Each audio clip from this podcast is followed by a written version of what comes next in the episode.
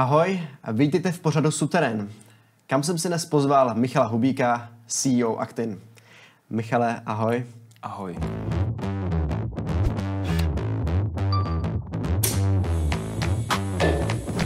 Co o nás prozrazuje obsah nákupního košíku?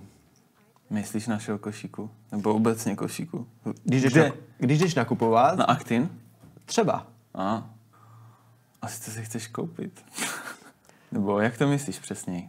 Tak řekněme, že nakupuju na Actin a koupím si tam protein, nějaký BCAčka, nakopávač, nějaký třeba tyčinky. Co to o mě prozrazuje? Tyjo, to může být strašně moc různých variant, jo? Co to, jako když nakupuješ u nás, tak to znamená asi, že na sobě chceš pracovat, podle mě.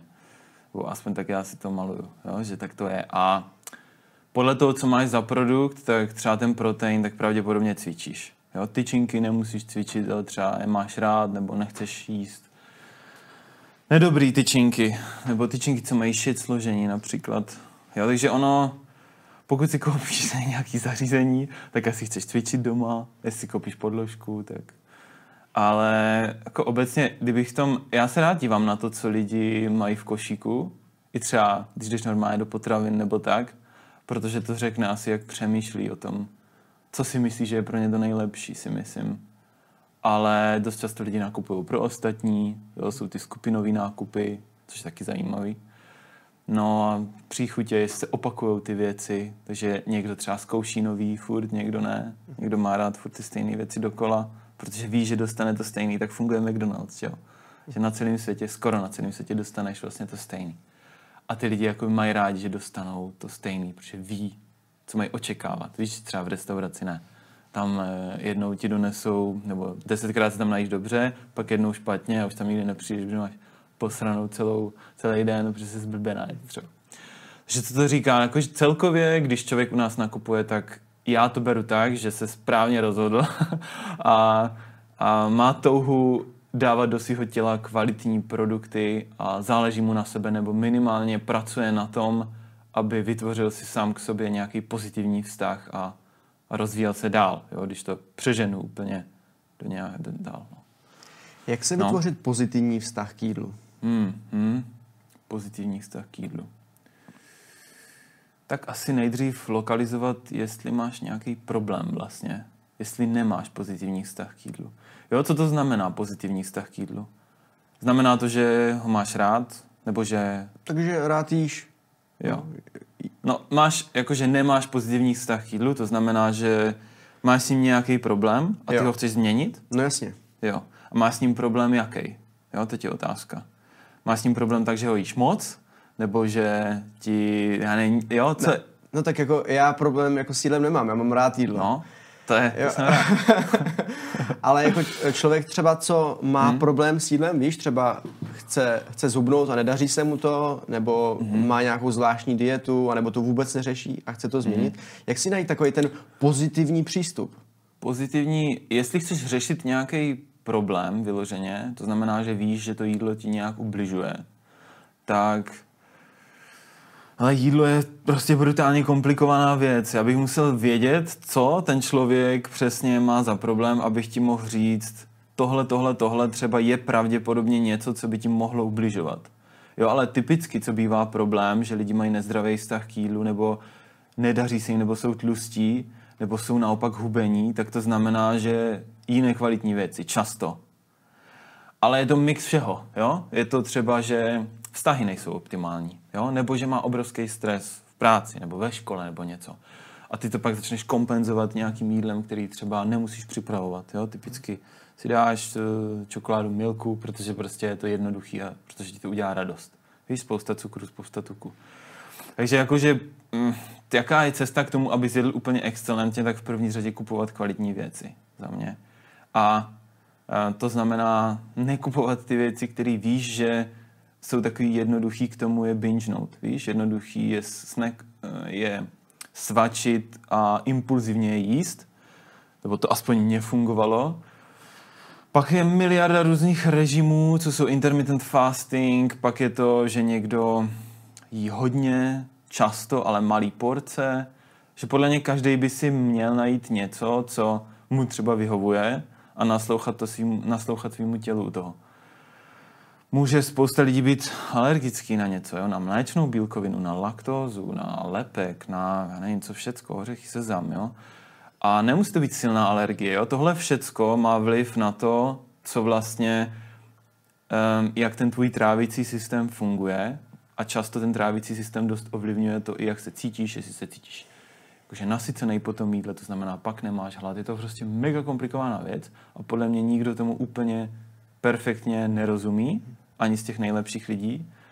A já se taky nepovažuji za nějakého jako ultraodborníka. Furt se učím v tom, furt na sobě experimentuju. Zkoušel jsem keto, zkoušel jsem carnivore diety, zkoušel jsem low carb, naopak, že hodně sacharidů a třeba méně bílkovin.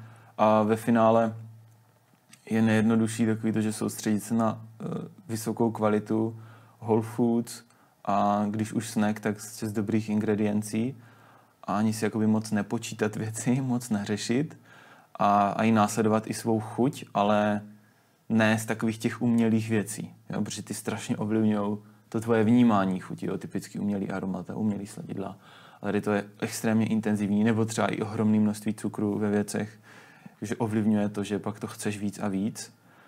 Že těch věcí je strašně moc, no. Je to ohromně široký okruh a kdybys třeba řekl, mám problém s tímhle, tak já ti řeknu, jak bych to asi řešil. Ty bys to pak musel zkusit a řekl bys mě, hele, mně fungovalo to nebo to. Tak pojďme si vzít modelový příklad. No. Je mi 18 let, no. Vůbec nic nevím o stravování. Vůbec nic nevím o stravování a o jídle. Kde začít? Zase, jíst umíš, protože jsi dožil 18 let. Teď je otázka, jaký máš problém. Jo? Jestli chceš nabrat svalovou hmotu, což kluci často chtějí v 18 letech, tak třeba, jasný, může být? Pojďme na to. No, tak tam nejčastěji bývá problém, že tvoje bílkoviny jsou, jejich velmi pravděpodobně málo ve stravě a nejsou dostatečné kvality. Jo, třeba vegani mají obecně problém nabírat, protože kvalita rostlinné bílkoviny je horší než živočišná. Obecně, jo, když to vezmeš, samozřejmě. Dá se s tím nějak fungovat, ale musíš hodně být pečlivý. Pravděpodobně a i musíš pít ty veganský proteiny, protože těch bílkovin třeba z cizrny nebo z čočky, z různých luštěnin, nebo i tempeh a tady ty různý sojové produkty, tak jsou hůř stravitelný, nemají kompletní aminokyselinový spektrum, takže bych doporučoval živočišné bílkoviny. Pokud jsi chudej, což 18-letí kluci často bývají, tak je dobrý si koupit nějaký protein, protože je to levný a je to nejprodávanější suverénně produkt ve sportovní výživě obecně.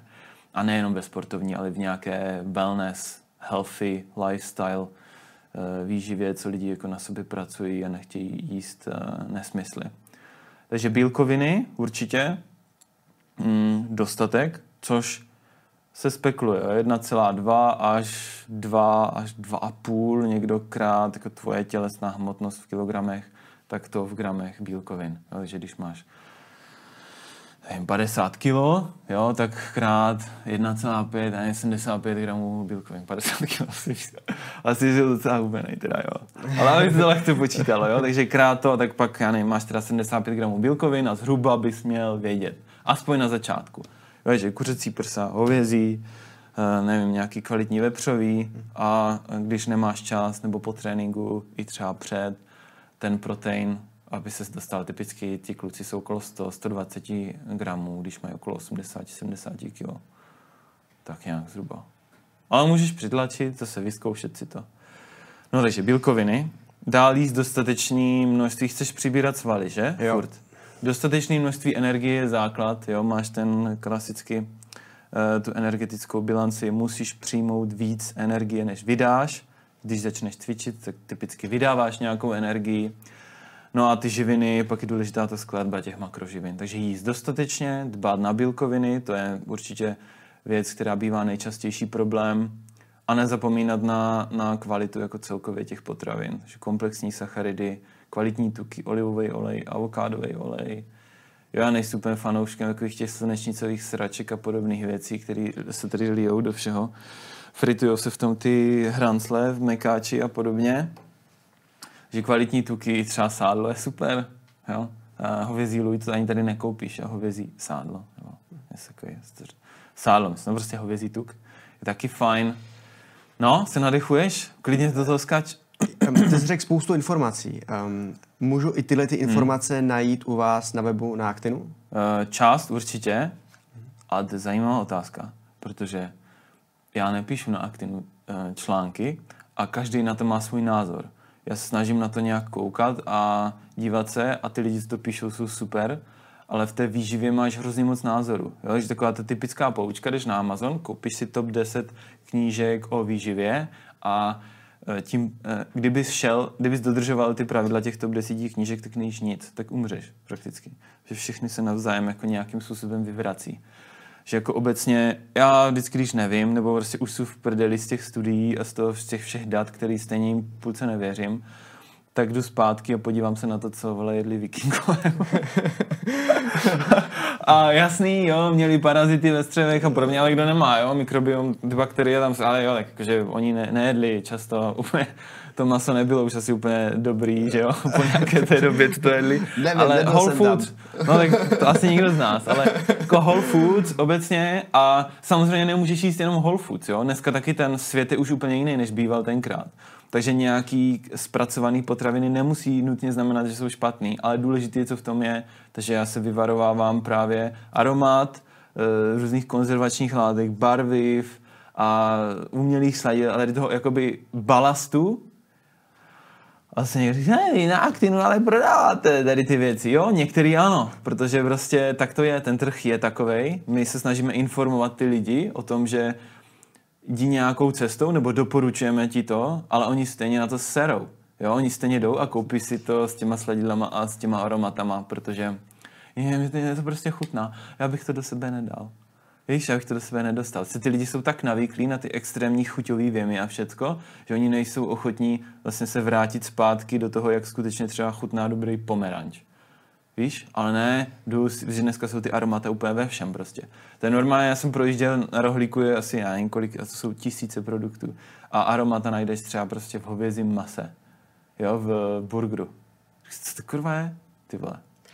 Takže jste nucený prodávat i cizí značky, abyste... No jasný, my jsme na tom začínali, jo, že jo, tak já jsem byl chudej, jo, nebo jsou furt chudej, ty vole, po 12 letech Actinu. A jako na papíře, kdyby někdo ocenil, tak jsem bohatý, jo, ale reálně netahám z té firmy nějaký peníze, abych si kupoval vele Ferrari. Tak jasně, tak já jsem taky chudej, uvidíme, jak se podaří podcast, no. No, to si dělat ještě dost.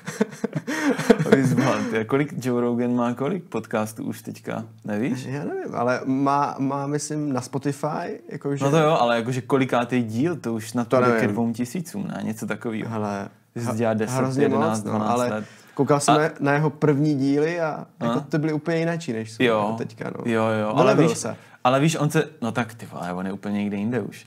Ale jak dlouho mu to trvalo, než dostal díl, že jo? Jakoby 11 let, prostě non-stop, nebo já nevím kolik, jo, ale myslím si, že fakt má přes 1900 dílů. A teď bych kecal, kluci, nevíte, kolik má Joe Rogan?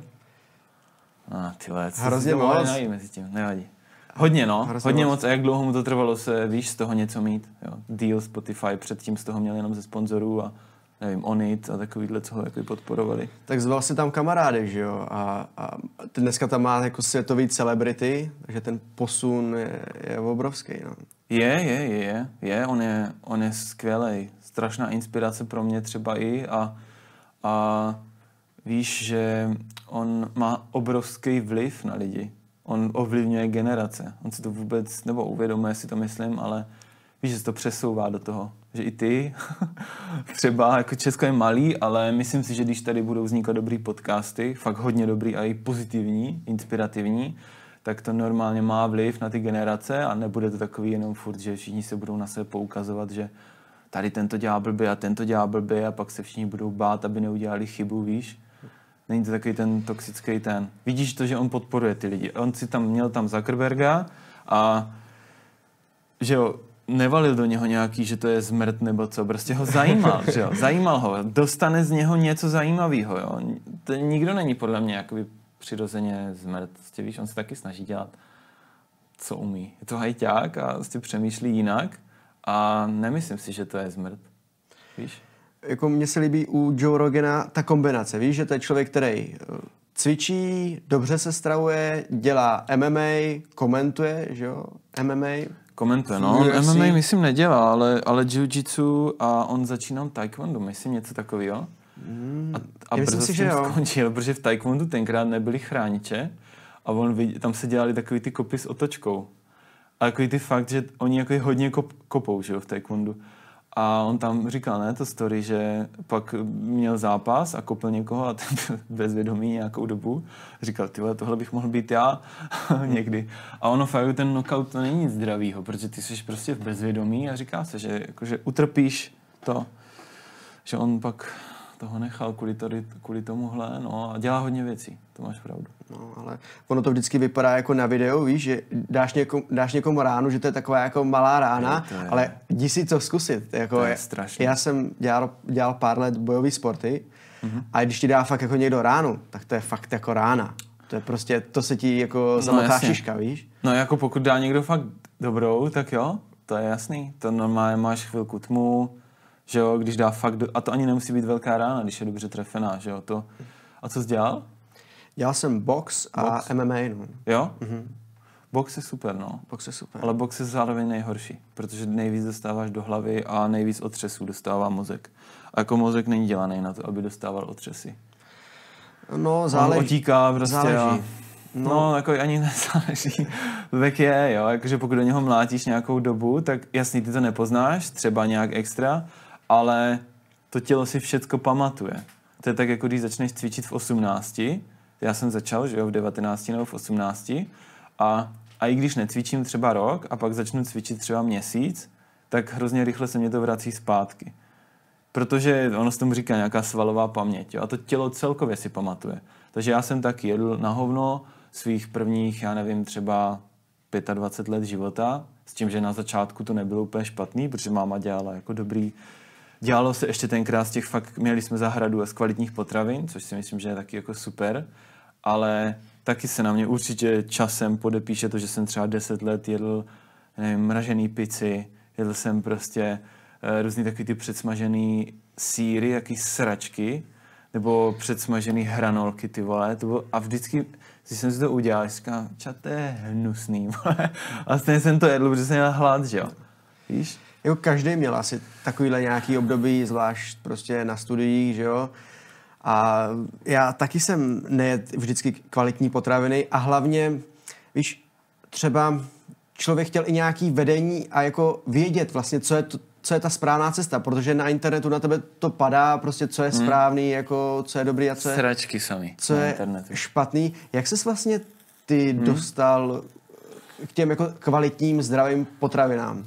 To bylo nejvíc asi, když jsme vlastně, my jsme měli značku Reptile, která už neexistuje, a ta dělala oříškový másla. A to byla vlastně underground značka, protože jsme měli strach, že to jakoby nedáme, tak jsme neudělali to pod Actinem a teď jsme z toho udělali 2021 v březnu Vilgain a to je ten nový brand. A přitom, když jsme začínali dělat Reptile a másla a já jsem začal řešit vývoj produktů, tak jsem začal nejvíc učit o tom, co se všechno v té industrii děje, jak se tam fixlí, jak se tam švindluje, jakou máš obrovskou škálu jenom kvalit ořechů třeba a zpracování. A teďka jak se to různě mele a teďka jak se to praží a v čem se to praží, jak dlouho, teďka jaký toxické látky tam můžou všechny vznikat. Tak ti vlastně dojde, co se s tím industry za těch posledních 50 let stalo, když ty si tady koupíš Reese's, který se vyrobili někde v Americe a jsou navržený tím vývojářem, tím R&D někde, nevím, která společnost Reese's teďka vlastní, ale bude to jedna z těch 11 na světě, který ovládají celý jako food průmysl, tak to navrhli tak, aby to jako mohlo cestovat po celém světě a vydrželo to prostě třeba 2 roky. No a to znamená, že to jídlo očistíš o většinu těch mikronutrientů a dalších funkčních látek, který ti tomu tělu jako ohromně prospívají. A tohle se stalo jako napříč celým tím trhem. Jasně, že ty si můžeš koupit salát, jo, nebo můžeš koupit papriku a všecko. Ale za prvé je to hodně drahý a za druhý to není úplně moc dobrý, protože ta kvalita není dobrá, že oni to sbírají z různých půd, který už nemají prostě v sobě živiny a podobně. To víš, když si vypěstuješ na zahradě něco a koupíš si to v obchodě, tak to najednou chutná. Proč ti to chutná? Protože v tom jsou živiny, že jo? Tak já jsem vyrůstal na vesnici a tam jsme měli ty lokální produkty, víš, že jsme si hodně věcí pěstovali na zahradě. Jo, měl jsem tam, já nevím, třeba i jabka, hrušky, a řetkvičku ke dlubnu, salát a jahody. A třeba vajíčka jsme měli jako přímo od slepic, od souseda. Víš, no, oni jsou i teď od slepic, ale jak ty slepice vypadají, jak když žijou, no, víš? A co jí hlavně? Dá se dneska jako koupit za rozumný peníze jako kvalitní potraviny? Ty vole, musíš hledat. Jako brutálně musíš hledat a skoro nikdo to nedělá. Všichni chodí, protože Lidl je na každém kroku a to je já mám rád kapitalismus a jako nemám nic proti globalizaci, ale v jídle to nadělalo strašný bordel. Prostě všichni chlastají Coca-Colu po celém světě, jo. Já neříkám, že Coca-Cola je nutně obrovský zlo, jo. Ale vem si to, že ty piješ vodu, ve které je ohromné množství cukru nebo ohromné množství sladidel, obarvenou amoniakem a jako nasycenou teda nějakým oxidem uhličitým nebo čím. A to je prostě produkt, vole, který ti jako je dobrý.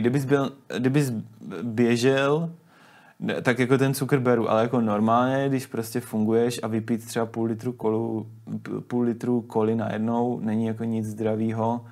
A tohle je jeden právě z těch produktů toho kapitalismu a té touhy vydělávat peníze, škálovat biznesy, tak v jídle to má přesně tady ten efekt. To well-being toho člověka je něco, co se vůbec neřeší prakticky. Jo, vlastně tady máš produkt, OK, a napíše se doporučená dávka 200 ml denně třeba. No ale kdo pije 200 ml koly, jo? Dobře. Minimálně vypiješ toho půl litra, když si to koupíš, jo? Jasný, ale tak jenom do poznámky, tohle to je kola zero, víš, ale... To je jedno. No, ale tak já mám... Radši s tím cukrem bych to vypil, ty vole. Tak já tady mám, že jo, v ledničce prostě jako plný to jako Pepsi na těle těch... Ale všechno jako zero mám, jo. No. Ale mám prostě rád ten rituál, kdy si dám prostě kolu, dám si k tomu led, citron, pátek citronu. Je to rituál. No. Vím, že tam nemám žádný kalorie, zero. A vlastně bych se toho jako nechtěl vzdát a jako pít vodu. Já pořád piju jako vodu, jo? To jako jinak já piju jenom vodu, ale tohle je takový jako rituál, mám to rád. Máš i ty nějaký jako potraviny takový, když řekneš nezdravý, víš, na který nedáš dopustit? Ne. Nic? Ne. To úplně přestal jíst prostě. A když jdu do restaurace, nejdu tam kvůli té restauraci, protože si uvařím skoro cokoliv líp než oni, což jsem si taky uvědomil po nějaké době, že vlastně, když se naučíš trochu vařit, tak zjistíš, že v té restauraci nejsou zase tak dobří. A není to těžké si udělat dobře něco, ale úplně jsem to přestal kupovat všechno, ale trvalo to docela dlouho. Že to je podle mě, jak říkáš, největší překážka u lidí. Že oni už mají na to navázané ty emoce pozitivní, ty zkušenosti, tu nostalgii, tu historii, k té chuti mají navázané pozitivní zážitky, že si to chtějí opakovat. A je těžký pro ně se zdát, ale když si uvědomíš, že chceš třeba v mém případě být jako high performing jakože individuum, který záleží na každém čase v tom jeho životě, aby to využil co nejvíc, máš obrovskou zodpovědnost, máš kolem sebe spoustu lidí, který chceš posouvat dál a nechceš, aby tvoje uspokojení z toho, že si dáš tady nějakou průměrnou potravinu, snižovalo tady tu tvou schopnost jako předávat ostatním a být pro ně tím třeba nejlepším šéfem a tak to oželíš postupně, víš?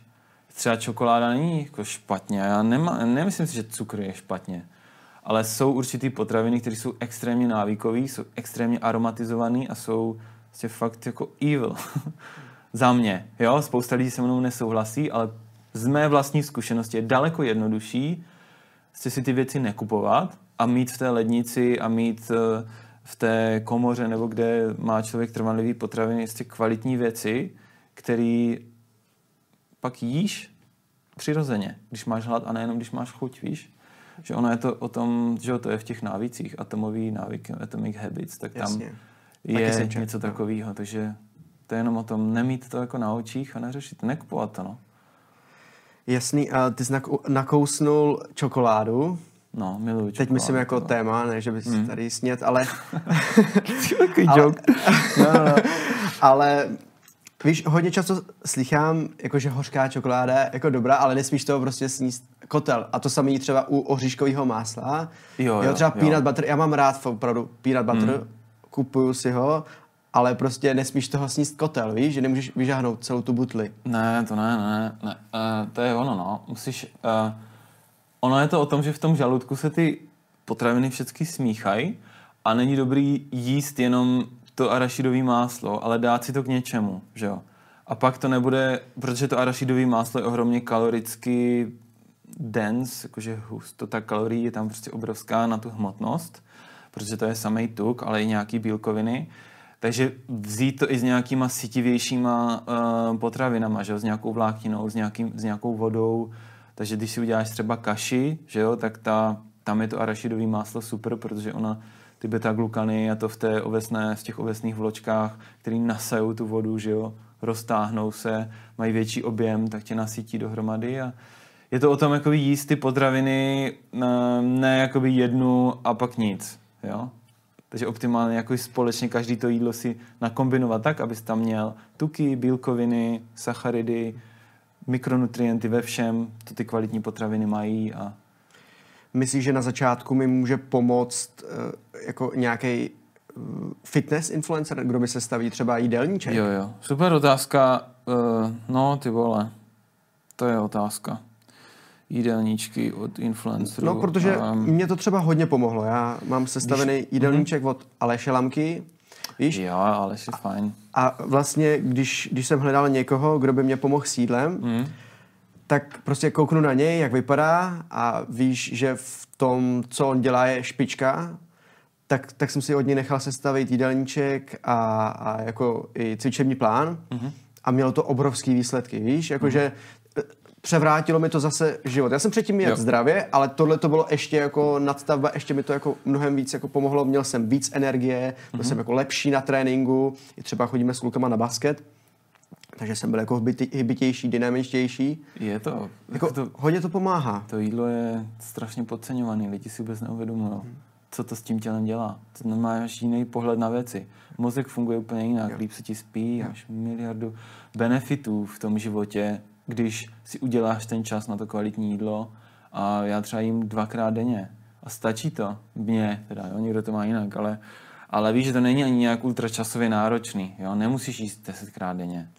Ale jo, jak říkáš, jako jsem rád, že Aleš dává dobrý tipy. Já třeba jídlo vnímám jako palivo, víš? Jako, jo, prostě to většina kluků, no. Co do toho těla dáš, tak potom z toho můžeš čerpat celý den. A pořád hledám nějaký jako způsoby, jak vylepšit ten svůj stravovací plán. Ty jsi říkal teďka, že jíš 2krát denně. Jako ráno a večer. Ráno a večer. Takže si nasnídáš a potom na večeříš. Jo. Abych nepřerušoval ten den, víš? Aha, jako je to jako biznisově? Jo. Pro tebe lepší? A nebo spíš jako energeticky? Výkonnostně určitě. Výkonnostně? Jo. Takže kognitivně. Víš, že vždycky přece jenom, když to jídlo sníš a je v něm i dost sacharidů a tak přece jenom ten mozek je pak takovej uvolněnější, takovej unavenější trochu, a než se takový zase vrátí zpátky. Takže se najím, a že já to mám většinou tak, že ráno nějakou dobu nejím, protože máš nejlepší fokus, ráno se ten mozek je fakt čerstvý, když se dobře vyspíš, a pak se najím, pak doprava do kanclu nebo někam, kde vím, že ten čas, kdy to tělo vstřebává ty živiny a jako píkne ten cukr nebo něco, a seš takovej, jakože trošku, že jo, on tě uvolní vlastně, jakože seš po něm trochu unavenější. Pak se to zase srovná a máš celý den vlastně, že jenom piješ, anebo jako občas já si dám nějaký snack, ale nějaký malej, jo, třeba trochu ořechového másla nebo čokoládu nebo něco takového. Ale ne něco, co by bylo úplně, víš, že by mě to jako nějak ovlivnilo extra. A nechybí ti tam takový ten rituál? Víš, že všichni jdou na oběd a ty jako nejdeš. Hele, já nejsem úplně takový typický člověk, víš, když podnikáš 12 let non-stop, tak to nemůžeš čekat, že budeš mít normální návyky, jo. Jseš prostě dost mimo společnost celkově. Nechodíš kalit tolik, nejdeš se skalit prostě. dáš si něco, ale jenom lehce, abys mohl další den fungovat, jo. To stejný sport taky. Já bych měl, pokud že udělám v tomhle industrii nějak vypadat, takže se o sebe starám a vypadám líp, než bych vypadal, kdybych nebyl v tomhle industrii, protože už to není jakoby něco, co ti dává nějaký extra benefit. Takže to bereš tak, že to děláš pro ten tým a pro tu firmu, a protože chceš dělat něco, co inspiruje ostatní. No. Myslíš, že bys vybudoval takovou firmu, kdybys nevypadal, jak vypadáš teďka? To není o tom. Myslím si, že kdybych necvičil, tak ta firma je úplně jiná asi. Ale tím, že cvičíš a vytváříš si ten vztah sám k sobě a tím pádem i k ostatním lidem, tak tu firmu vlastně směřuješ tím směrem, že chceš, aby působila dobro ve světě, jo? Aby byla prospěšná ostatním. A to si myslím, že i třeba Nike má podobně, že jo? Ten founder Phil Knight, nebo jak se jmenuje, ještě žije dokonce, myslím, že to je starý, jo? Ale tak běhal, že jo, a miloval běhání a je to na té značce strašně vidět, že oni furt, víš, jakože mají ten care faktor pro ty sportovce a to běhání je tam a my jsme hodně podobní, víš, že to žije ta firma a kdyby ses o sebe nestaral, je spousta firm, které jsou, víš, třeba korporátních firm, které nedávají vůbec žádný smysl, aspoň mě, a ta firma neřeší jako well-being lidí, že jo, to jsou i ty food, big food, tomu říká. Takže ty jsi takový ten klasický biznisový příběh, že jako řešil v životě nějaký problém, jo, kdy jsi měl třeba problémy s jídlem nebo takovýhle věci a chtěl jsi to řešit, tak se o to začal víc zajímat a postupně jako díky tomu vyvinul to značku. Já jsem měl úplně na hovno sebevědomí jako kluk, víš? Že, a to si myslím, že má hodně. A i Joe to říkal, Rogan, že si myslel, že je loser. A já jsem měl to stejný. A skrz to překonávání překážek, ty jsi začal přicházet na to, že ty vole vlastně až zase takový loser být nemusíš. Víš, ale jako je takový to sebepoznání a skrz to jídlo a skrz to cvičení jsem našel tak jako cestu sám k sobě a chtěl jsem to předávat ostatním, víš, že tohle je lepší a tohle je lepší a tohle bys mohl dělat taky a víš, protože spousta kluků je takových, celý život je v tom. Celý život oni si myslí, že jsou lůzři. A je to fikce, není to realita. Víš, jenom jim stačilo, aby měli okolo sebe lidi, kteří jsou inspirativní a třeba jim trochu věří aspoň, víš. A dostanou aspoň tu základní kuráž k tomu na sobě pracovat a vidět ty výsledky. Když ti roste to tělo a jakože sílíš, tak je to strašný boost pro to sebevědomí a začne se z tebe stávat ten chlap, víš, a není to jenom takovej to děcko, víš. No jako boost pro sebevědomí to je, ale pak ty chlapi to přehánějí, prostě pak mají prostě takový jako obrovský paže a prostě obrovský nohy a víš, jako a ani těm holkám se to potom nelíbí, víš, jestli to dělá třeba kvůli holkám, jo, to jako velký chlapy přitahují jenom jako chlapy, víš, že tam je taková ta křivka, že takhle se jako líbíš holkám a pak jakoby už se jim jako tolik nelíbíš, spíš se líbíš chlapům. Tak jako máš těch důvodů, ta estetická stránka věci, to vidíš na těch chlapech. Vždycky je to, když už se bavíš tady o těch extrémech, ať už, jo, jakože, nevím, ty obrovský chlapi, co sypou steroidy a tak. Ale oni často to bývá tak, že v dětství třeba byli fakt hubení a měli z toho nějaký komplex. A pak se říkají, a pak vidí, víš, a mají ty vzory, vidí toho Arnolda a to a nevím, jak to je teda teďka. Teď si myslím, že už to tolik lidí nemá, jo. Ale za mě furt bylo dost takových těch, ale teď si myslím, že to je hodně nízko, ale třeba, že Kuba Angel nebo Jasně. někdo takovej, takže on teďka měl video o tom, že prostě, že jo, samozřejmě bere jako performance enhancing drugs, že jo, PEDs. Tohle je hrozně zajímavý téma, co se týká zakázaných látek. Víš, já když jsem třeba začínal se cvičením, začínali jsme na střední, chodit prostě do školní posilky, tak jsme tam měli takový ty plakáty těch obřích prostě chlapů, co mají ty velký paže a tohle a taky jsme se chtěli třeba přiblížit, ale člověk, jak už to dělá nějakou dobu, tak i když to děláš všechno správně, tak ty se jim jako nepřiblížíš. Víš, dostaneš se do nějakého bodu, vlastně. kde je nějaká tvoje maximálka, ale pokud nebudeš brát zakázané látky, tak jako prostě nebudeš takovej. Můžeš vypadat fakt hodně, hodně brutálně dobře, ale stojí to ohromného úsilí. Třeba Jenda. On je prostě naturální kulturista a vypadá non-stop úplně jako brutálně. A prostě, že už tím žije, že už strašně dlouho, cvičí strašně dlouho.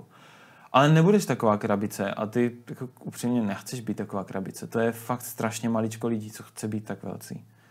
To je fakt jako 0, nevím něco. A oni chtějí být takový ty freaky, víš ti? Yeah. Freaks, jako takový ty, že přijdou někam a všichni, čo tady ten člověk je fakt obrovský. A jim to dělá radost, víš? Oni chtějí být jiní. Každý chce být takový obdivovaný za něco. Není v tom taková touha být výjimečnej? No je, ale to všichni máme, jakože nějak. To je moc prakticky. Touha pomoci je...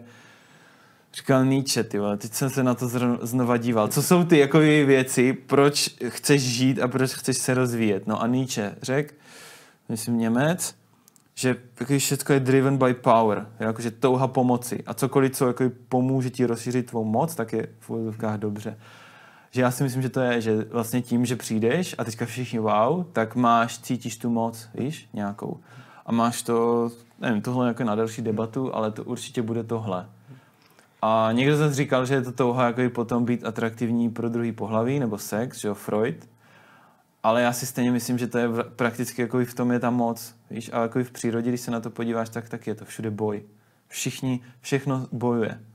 Víš, jakože o rozvíjení a jako rozšiřování své moci. A když se podíváš na českou influencer scénu, fitness, myslíš, jako, že většina lidí, jako chlapů, sype? Že používají zakázané látky? Ne. Jako v Česku, myslíš? Jo. I tady nikdo nevypadá dobře skoro. Kdo tady vypadá dobře? To je málo kluků. Asi nemusíš nikoho jmenovat, ale kdybys měl prostě říct nějaký jako představitele, nebo kdyby ses měl zamyslet nad nějakýma představitelema, jako u nás kulturistiky, myslíš, že jsou spíš jako naturální, nebo... To tak, dívej, máš naturální kulturistiku a pak máš kulturistiku. Jasně, oni nebudou říkat... PED z kulturistika. To je prostě takový, že to se o tom se nemluví, ale jako v kulturistice se nad určitým levelem se prostě sype. Všichni sypou. Jo, tam. To je jako Mr Olympia nebo IFBB je celý o tom, že prostě používáš tady tyhle věci. Akorát se o tom nemluví. A jako jestli na Instagramu máš ty to jako to už poznáš, že máš třeba more plates, more dates. Týpek na Instagramu a mají YouTube. Docela jako populární, jak on hodně mluví tady o tom. Kdo co a hodně se PEDs používají i v bojových sportech taky. Fok, hodně. I v těch top. Zkoušel jsi ty nějaký zakázaný látky? Ne. Hele, mě to jako, ne, že by mě to lákalo. Proč bych to kurva zkoušel? Víš, jako kurva proč? No jasně, já tomu naprosto rozumím, jenom spíš já jsem si říkal, že kdybych v životě zkusil nějaký drogy, jakože jsem neskusil, tak bych zrovna zkusil tohleto, protože mě láká takový to, že bych byl silnější, že bych jako byl ještě lepší než svůj potenciál, víš?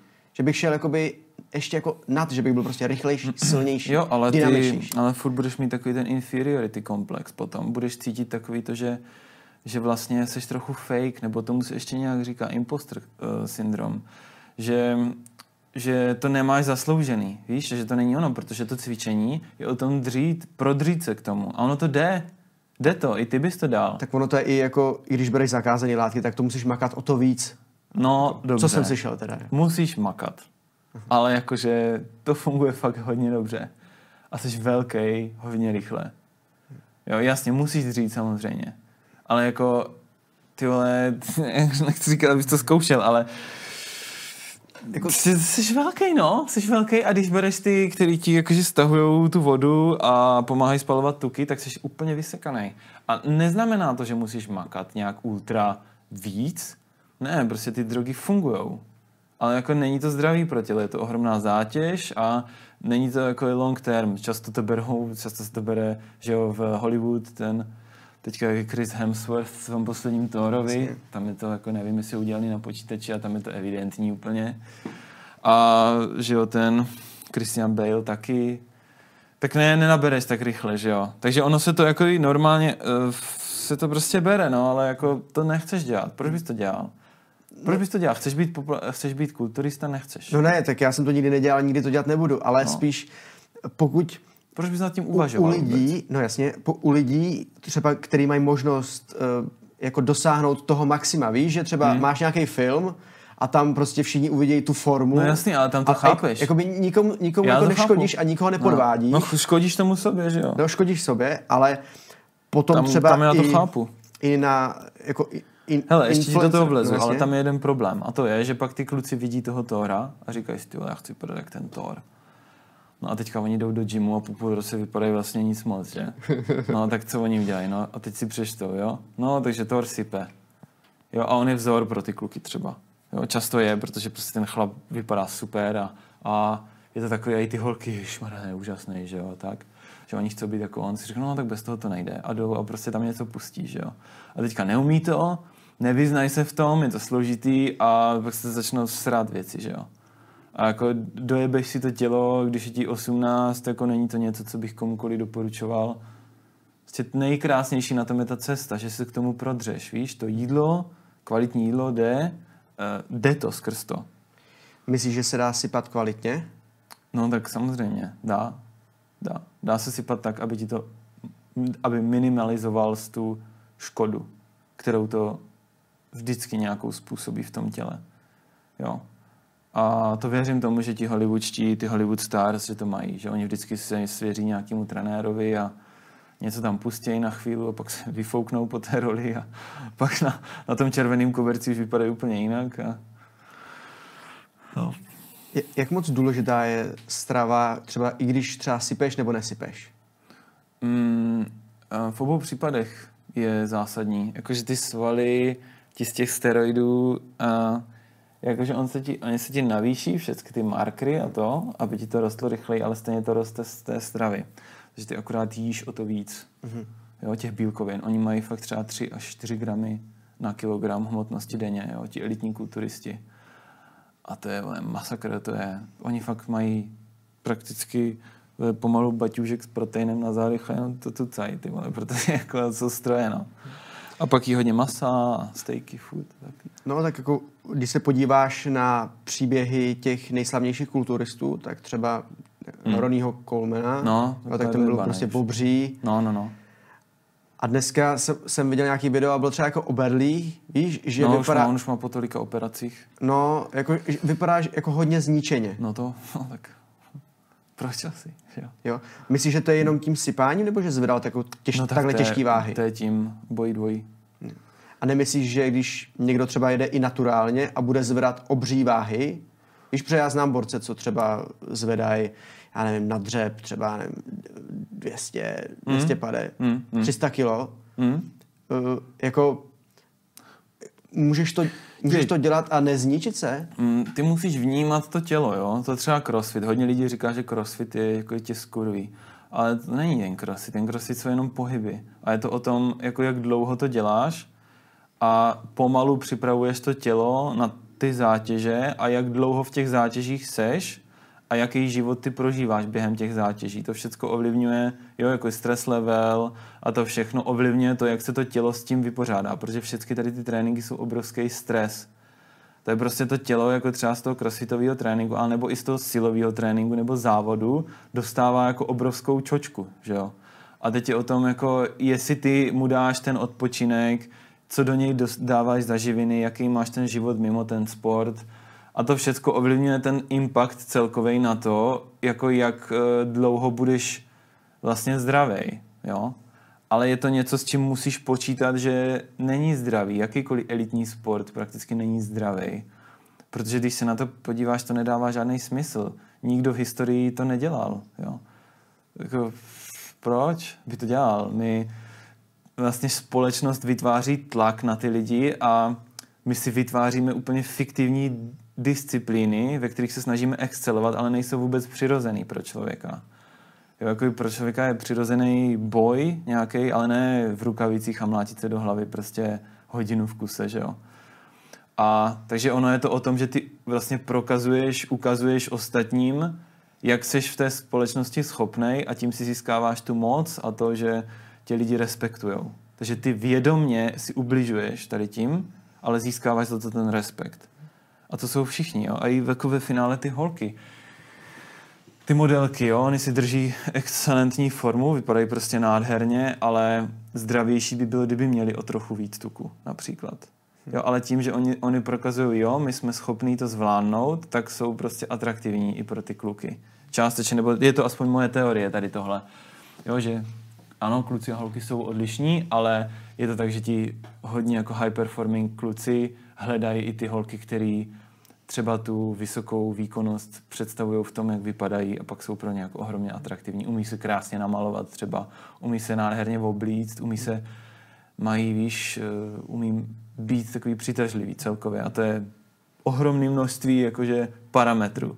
No a ti chlapi jsou zase, já dokážu tady riskovat ohromně, jo? Že třeba, nevím, skáču s padákem, nebo prostě víš, anebo budu biznis, takže 12 hodin pracuju, 7 dní v týdnu, několik let v kuse například.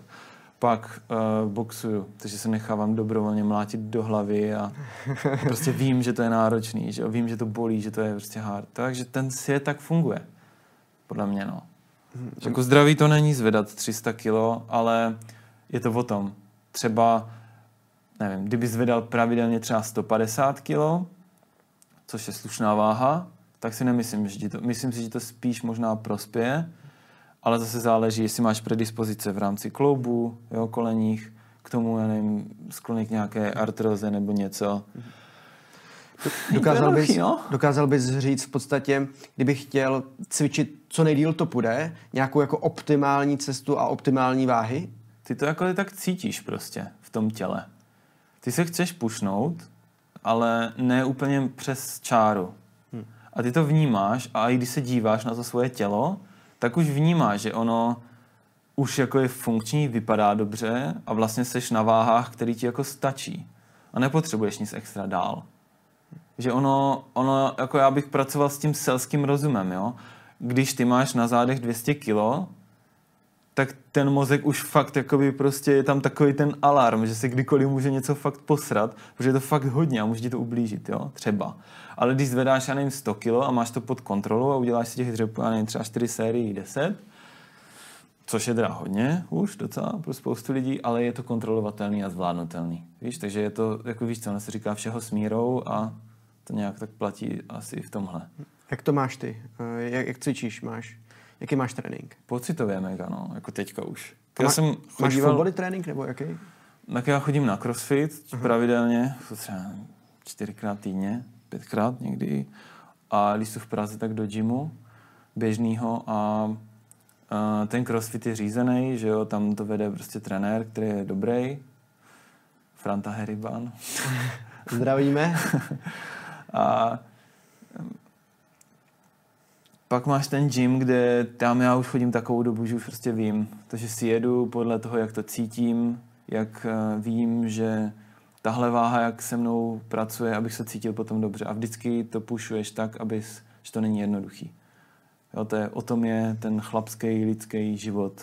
Pomalu pušovat ty svoje hranice a tak jako roste to tvoje sebevědomí, že jo. Ale když budu chtět růst, tak budu muset pořád asi... Fyzicky, myslíš? No, když budu chtět fyzicky růst, tak budu pořád muset zvedat jako větší váhy a to tělo jako stresovat. Takhle to funguje, ne? Nemůžeš jít na malých váhách, že jo? To tělo jakoby nevystresuješ. No jasný, pokud chceš maximalizovat tu hypertrofii, jo, a jak říká, ty vole, nevím, kdo potrhat a napumpovat, nevím, kdo to říkal. No to je jako částečně pravda, jo, že fakt, abys poškodil ten sval k tomu, protože ten stimuluje pak ten následný růst, protože se zase ty vlákna jakoby vrátí zpátky, zacelí a tam proběhne ten anabolický proces, tak musíš zvedat, no, těžké váhy. Ale jakože jestli vždycky musíš zvedat váhy, myslím, že ten progres bude rychlejší, když budeš rychle růst s váhama. Pak je to otázka, navyšuješ pravděpodobnost zranění. A nebo že nebudeš mít optimální techniku. Takže já jsem spíš zastánce toho, že jo, dávám si váhy, které jsou pro mě těžký, ale mám je pod kontrolou. Vím, co dělám. Jo, a ne, že začnu prostě s velkou váhou, nejedu si pomalu a pak teprve se dostanu k té fakt velké váze a nejedu toho já nevím kolik. Ale je to náročný. Měl bys být spocený, měl bys být unavený, měl bys cítit to, že jsi vyčerpaný, jo, nějak. Je důležitý mít na začátku trenéra, protože já jsem na začátku začínal s trenérem a musím říct, víš, jako vůbec, jak na ten stroj jako vlezeš, víš, že ti řekne spoustu důležitých a třeba i méně důležitých věcí, které dávají ti dohromady nějaký komplex jako věcí. Jako nedokážu si představit asi, kdybych jako začátečník neměl toho trenéra. No, to bych ti úplně nedoporučoval. No. Mít aspoň někoho, kdo třeba kámoš, kdo už ví, že jako ví, co dělá. No. Dá se to naučit z YouTube? Jo, dá. YouTube, že jo. YouTube je geniální věc. No, jako zároveň je tam spousta sraček, ale když si najdeš dobrý lidi, Jeff Neppert, nebo Neipard, se myslím píše nějak tak, teď si nespomenu přesně, takový malej týpek. Chodila s ním na začátku mimochodem, ta, co teďka je s tím CEO Gymsharku, Ben Francis, tak ona s ním na začátku chodila a on je takový jako malej, ale je fakt dobrý, jakože má dobrou techniku a takových je spousta na YouTube. Ale musí si najít ty fajn, ty šikovný kluky a podle nich se to dá dělat, ale jako stačí si dát telefon, natočit se u té techniky a pak se jenom podívat, srovnat si to s tím, co on dělá, doporučuje a jdeš. Ale samozřejmě, když tě jakoby na tebe sahá, ten člověk řekne ti ty svaly a to všechno, to je jako k nezaplacení, prostě no, ten trenér. A hrozně moc jich je jako nic moc, no, takže vybírat dobře. Máš nějaký český youtubery, na který bys jako koukal a který ti pomohli třeba při cvičení nebo při stravě? Ne, vůbec. Ale já jsem chodil s Jendou cvičit cahou a on byl vždycky dobrý. V tom už on to miloval, on chtěl být, že on byl jeden z těch kluků, co byli takový hubení, úplně takový fakt párátka. A teďka je tyhle korba úplně obrovská a naturální kulturista, takže s ním a on mě spoustu věcí řekl, no. A myslíš, že jako mít kamaráda, někoho jako v posilovně, že to je lepší? Jako, když s tebou někdo cvičí a kouká na tebe. Já to mám třeba tak, že když jsem v posilovně, tak jsem sám. Víš, že mám na to prostě svůj klid, svůj čas, nikdo mě tam neruší. Víš, to teďka jsi tam s kámošem, teďka on třeba si to teďka bude cvičit chviličku von, pak jakoby to, nechoď pak tam kecáte, víš co? Nechoď tam s žádným sráčem, co tam bude prostě vykecávat, dělat pičoviny. Si běž tam s někým, kdo má drive, pokud ty chceš se posouvat, nemůžeš chodit se sráčem do fitka. To radši běž sám, protože akorát bude brzdit a bude tě srát ještě k tomu. A neužij si to. Ale pokud víš, je to kluk, který taky chce se posouvat, tak je to super úplně. A můžete jít třeba klidně i ve třech, navzájem se hecovat a posouvat se dál. Je to daleko méně náročný, když jdeš ve více lidech, protože máš taky ten společný, ten týmový effort. Na tom funguje třeba crossfit. Ty tréninky jsou strašný, jsou hrozně nepříjemný, ale tím, že jste v tom spolu, tak pak ty endorfiny a to všecko jsou úplně, je to jako zážitek, víš? A ten gym může být úplně to stejný. Musím říct, že ten gym, jako když tam jdeš s nějakým kamarádem, víš, tak je to něco, co on dělá, co děláš ty. Jak důležitý je mít takovýhle lidi kolem sebe, kteří dělají podobné jako věci, co děláš ty? Mega důležitý. Já si myslím, že to je jedna z nejdůležitějších věcí v tvém životě. Kým se obklopíš, čím se staneš.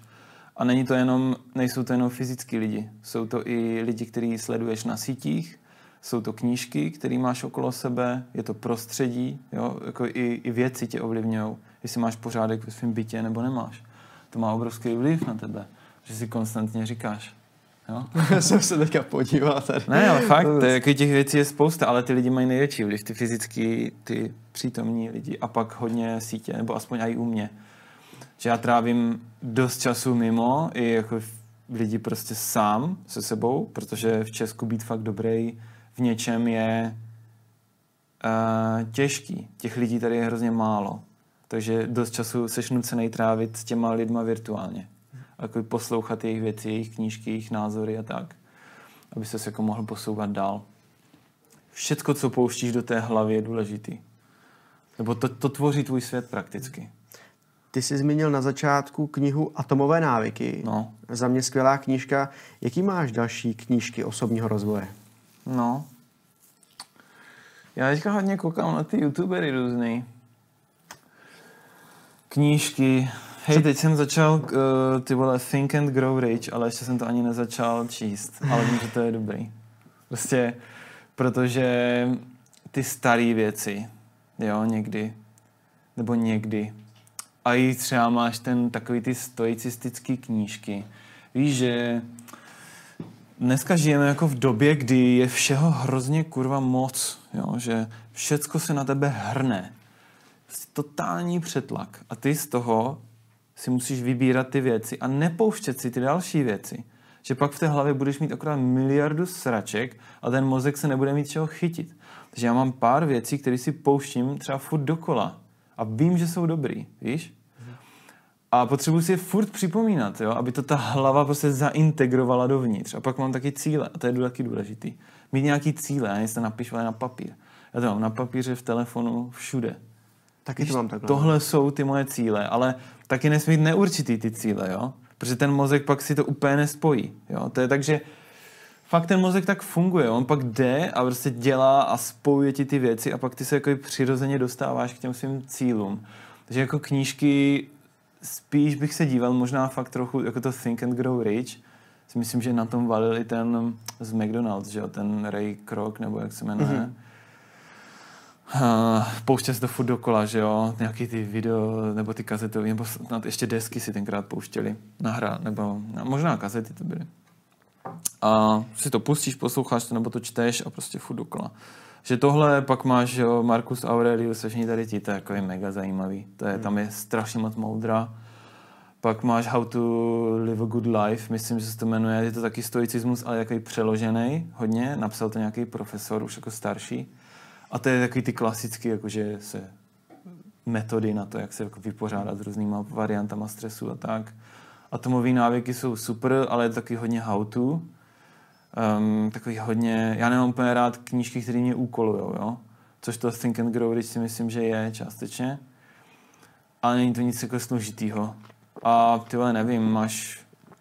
Knížek je strašně moc, díval bych se spíš do historie, protože ty lidi fakt toužili potom napsat excelentní dílo a nejenom, víš, vydělat prostě prachy a hned vydat další knížku a další knížku. Jo, třeba Ryan Holiday je docela dobrý, a, nebo ten mě teďka vypadl, ty vole, 48 zákonů moci, ty vole, 48 Laws of Power. Peterson? Ne, Peterson je 12 Rules for Life. Ten je taky mimochodem fajn, nebo Beyond Order je od něho, ale... To mám na jazyku, on je strašně známý. Ale ten má taky, jakoby a Ryan Holiday taky, ale víš, oni už vydávají hodně knížek a... Nevím. Je to takový, víš, okecávání. Jo, já jsem třeba čet Proč spíme, Cirkadiální kód, Atomové návyky a... Ještě jsem četl třeba Wim Hofa, to je jako zajímavá knížka. Víš, a všiml jsem si, že u těch seberozvojových knížek je zajímavý, že se pak jakoby sami doplňují a třeba sami na sebe odkazují. A pořád se tam jakoby říká to samý. Ale u toho Wim Hofa mě tam hodně věcí nadchlo, jo? Třeba studený sprchy, to je fantastický, jo? Nebo ta Wim Hofová metoda jako celkově, to dýchání a vůbec, že on toho člověka přivede k nějakým meditacím, tak to už jsem znal dřív, ale jako super, ale zase jako ten člověk je jako zajímavý a ty jeho názory třeba dneska úplně s tím nesouzním, hlavně jako, já nevím, tak ten člověk, jako vyhodili ho z vejšky, jeho paní prostě vyskočila z baráku, byl to bezdomovec, víš co, a od takového člověka si vezmeš radu, nebo já nevím, víš, většinou se koukám na člověka, od kterého si beru radu a jakou ta rada potom jako má hodnotu, víš? Jo. To říká, nevím, jestli znáš Andrew Tate, teďka strašně explodoval. No jasně. Jo? A on říká něco jako ve stylu, že poslouchej ty lidi, u kterých chceš být jako oni, často. To je taky docela zajímavý. Ne, vždycky si myslím, že to musí nutně platit, ale obecně, a i když se chceš, když se jaký setkáváš s lidma, tak je dobrý, když oni tě něčím inspirujou. Jo, a i v těch knížkách, jo, myslím, že Marcus Aurelius je tady Emperor of Rome, tak asi byl zajímavý a něco dokázal. Steve Jobs byl ohromně zajímavý charakter, jo? Jeff Bezos taky. Že když čteš tady ty charaktery, který o nich, ty zajímavé věci, tak tyhle. Tudy bych šel asi spíš, no. Posloucháš podcasty? Jo, občas. Jaký třeba? Hele, já jsem strašně dlouho poslouchal a toho nebudete asi nikdo znát, ale James Altucher. Neznám. To je šachista, ex, taky i biznisy, on několikrát prostě se dostal úplně na mizinu, že vydělal mega prachy a pak to všechno prošustroval nebo proinvestoval za nějaký nesmysly a je strašně zajímavý a ten taky už jede hrozně dlouho, pak Tim Ferriss, že jo, ten už mega dlouho jede, ale už ho teda nějak extra neposlouchám, teďka My First Million, je zajímavý biznisový podcast, taky ho moc lidí nezná v Česku, ale je super český podcast, jestli se chceš ptat, tak ty neposlouchám žádný, protože mě to nebaví. Ani třeba neposloucháš biznisový podcasty? To jsou všechno biznisový podcasty. I Altucher, i Ferriss. Jako český biznisový podcasty třeba. Ale ne. Ne, ty lidi tady nejsou zase tak inspirativní. Je jich tady strašně málo a ukaž mi nějaký biznis, který tady tvoří dobrý produkt. To jsou všechno rehaše něčeho, co se dělá v zahraničí. Mm-hmm. Tady jako, to máš i Tom Čupr, jo. Slevomat byl Groupon, Dáme jídlo bylo, že jo, to Delivery Hero, nebo co to bylo. Prostě copy-paste. Samozřejmě on je brutální naprosto. Jo, Rohlík, jasně, taky se inspiroval, ale tam už vidím, že tam už on se snaží jako do toho dostat fakt, má i nějaký svoje produkty, ale on není úplně produktový člověk, jo, takže ono, Tom Čupr je ohromně zajímavý člověk, máš tady Jaroslav Beck, jo, Beat Saber, máš tady ten, jak se jmenuje kluci, ten z Chipmunku. Ten člověk je strašně dobrý, ten si zaslouží jakoby říct to jméno, aby ho víc lidí znalo, jako hodně lidí ho zná. Ale... Jo, on žije v USA a má Lamborghini Urus. Jo, má. Ten Chipmunk, founder. Jeho jméno si nepamatuju, ale vím tyhle ty věci. Já to nevím, asi snad sám, ale... Tak uvidíme. Honza Bednář, inspirativní chlap, který prostě to dal... Vůbec nevím, to jeho story, ale mega inspirativní. Ale on není nikde, jo? Nebo není v žádném podcastu. Čupr byl v Real Talku nebo v něčem, ale nevím, no. Chtěl bych s ním pokecat někdy, ale nereaguje na mě. Sere na mě. Já jsem ho potkal jednou na přednášce na VŠE. Jo. A je jako zajímavý člověk, jak je jako pokorný a skromný. A zároveň takový jako lídr, víš, když jde na tu přednášku a mluví tam o těch tématech a o biznise a o Rohlíku. Mm-hmm. On je excelentní, on je nejlepší podnikatel jako za posledních x let v Česku a pro mě největší inspirace jako odsud. Když jsme se teďka dostali k VŠE přednášce, ty jsi byl na přednášce na VŠE, Spolupracujeme. Ano. Super kluci mimochodem. No a ty jsi tam řekl, teďka budu tě citovat, spousta těch věcí, co vás tady učí, je pravděpodobně úplně k hovnu. Na VŠE? Jo. No to bude většina, no. Tak asi. Jaký máš názor na školství? No tak jakože jo, to je zase na dlouhou debatu, jo, ale já respektuju všechny, co tam jsou, ty studenti, co tam studují, jsou hromně inteligentní, velká část z nich, překonali spoustu překážek už. Problém je, že školství je školství. Školství z tebe, jo, to říká zase Tate, jo, ale z tebe vychová loutku. Já si úplně nemyslím, jo, že to nutně musí být tak, ale vyhodnoť si sám, jestli to pro tebe má skutečně ten benefit a jestli je to, co chceš v budoucnu dělat v synku s tím, co se tady učíš. A nejenom kvůli tomu, že to nechceš dělat, protože to je jakoby náročný. Ale proto jako fakt je tohle to, co chceš umět a přitahuje tě to nějak? Jo, tuhle otázku si několikrát položit a jestli je to jako opakovaně ne v nějakém delším horizontu času, tak bych se na to vysral, šel bych do prdele. Protože mě to akorát dojebe můj život, jo? A to nechci, že jo? Proč bys to chtěl? Že školství obecně, myslím si, že víš, že i celý ten koncept státu a vlády a tak je postavený na tom, že on vychovává vlastně ty lidi, kteří pak půjdou do toho zaměstnání a nebudou prostě držet hubu a krok. A pro nás je ohromně těžký hajrovat lidi a i z vysokých škol, protože my je musíme učit práci v týmu, my je musíme učit komunikaci, my je musíme učit nějaké asertivity, nějaké jako vlastní sebehodnoty a kuráže, protože tyhle esenciální věci v žádné z těch školy nenaučí. Často po těch dětskách šlapou ti učitelé, takže oni jako jsou v debkách, učí se ty věci, zapomenou to, učí se naspaměť a ty základní skilly, které ti teďka pomůžou, tak se často jako nebudují tam úplně. Na těch nejlepších školách na světě se budují tady ty skilly, ale ty jsou ohromně jako drahý a málo kdo se tam dostane, jo. A to si taky nemyslím, že je správně, víš, jako dělat z toho nějaký níž za dobrý vzdělání. Takže kolikrát mě vyjde líp, prostě jít a něco udělat, víš. A strašně záleží, co chceš v tom životě. Takže by si vyměnil vysokou školu za pernamentku do knihovny a YouTube? To nejde generalizovat. Nejdůležitější je takový mix YouTube a praxe plus knížek, ale spíš starších, a pak si šeripikovat ty nové věci. Asi tímhle bych šel, no. A samozřejmě máš školy typu zdravotní a podobně, kde to dává smysl a oni ti tam nabídnou praxi, kterou ty si z žádného YouTube nekoukáš nebo tak, jo.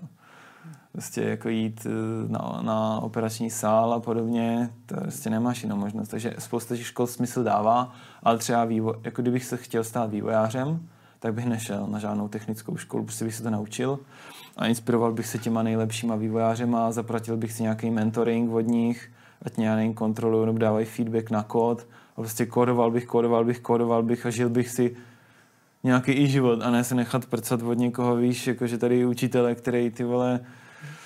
No jasně, ale tak je to normální, nebo takhle to je, že lidi chodí prostě na základní školu, pak jdou na střední, ano. Pak se jde na vysokou. A pak seš chudej celý.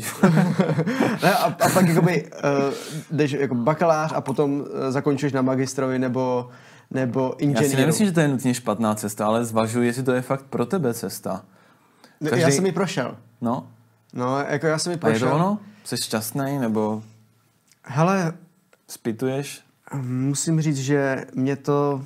Jako bavilo mě to. Víš, že i ty lidi, najdeš tam spoustu kamarádů, měli jsme skvělý učitele a měl jsem možnosti studovat třeba i soukromý školství, víš, a hodně mi to dalo. Já jsem studoval ekonomický liceum na střední, pak jsem šel na vysokou školu ekonomickou, kde jsem studoval národní hospodářství, Severoinstitut jsem studoval hospodářskou politiku a pak jsem přecházel, ještě jsem si vybral, že budu studovat MBA, to je super program, jo, jako třeba při vysoké škole ekonomický, ten mix je jako úžasný, co oni tam dělali a co teďka dělají. No. Ono strašně záleží, jaký máš ambice v životě.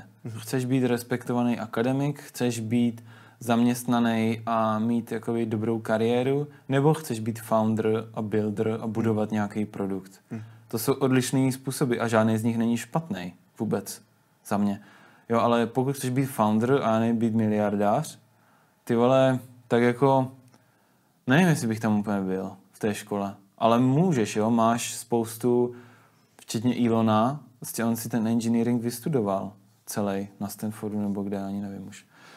A ten benefit tam je určitě. Ono to není nic černobílýho.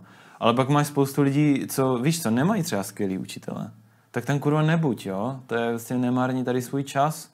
Já jsem marnil spoustu svýho času ve škole. A nebylo mě to k ničemu. Ale naučilo mě to nějakého sebezapření nebo tak, ale víš, ale taky mě to dojebalo docela. Sebevědomí mě to strašně snížilo. Já jsem si myslel, že nejsem schopný se naučit věci, protože ti profesoři třeba na střední byla totální šikana jako od nich. Jsi přišel k tabuli, byl jsi tam, vole, 50 minut, řekl jsi všechno dobře, pak jednu věc špatně a šel si sednout za 5, jako. To je za dementy. A tenkrát, víš co, to jsou chlapy, ke kterým ne jako zhlížíš, ale jsou to ty lidi, kteří jako by tě měli inspirovat, víš? A tohle mě třeba fakt sere jako v Česku, víš? Že ti učitelé si často neuvědomují, jak velký impact mají na ty děcka. A pak spoustu z mých spolužáků, kteří byli daleko chytřejší než já v těch věcech, tak prostě jsou na postech, který jako si, ne že drou bídu, ale vyžijou, tak prakticky žijou ten život takový ten, který úplně nechceš žít. Nejseš samostatný, nejseš už jakože když je ti 34, už chceš mít nějakou svobodu, víš? Už chceš vědět, že už máš vyděláno na něco, víš? Za mě. Ten klasický takový biznisový příběh je, že víš, ty americký miliardáři vždycky studovali nějakou velmi prestižní školu, vysokou, a většinou ji nedokončili, ale oni studovali prestižní školu, to nestudovali prostě třeba Harvard, Stanford, takovýhle školy, kde je jako extrémně těžký se dostat a je to kombinace jako skillu, to jako bejt dobrý a ještě jako školního. Víš, že se tam setkává opravdu taková jako celosvětová elita na těch školách. Takhle to vnímám. Než když je to kombinace třeba jenom... Bohatý děcka, ale se tam setkávají. No, jakoby bohatý děcka, ale jako hodně chytrý. Víš? Že jako no, tam ti peníze tolik nepomůžou. Že tam jsou všichni bohatý. No jasně. Jo? Jasný.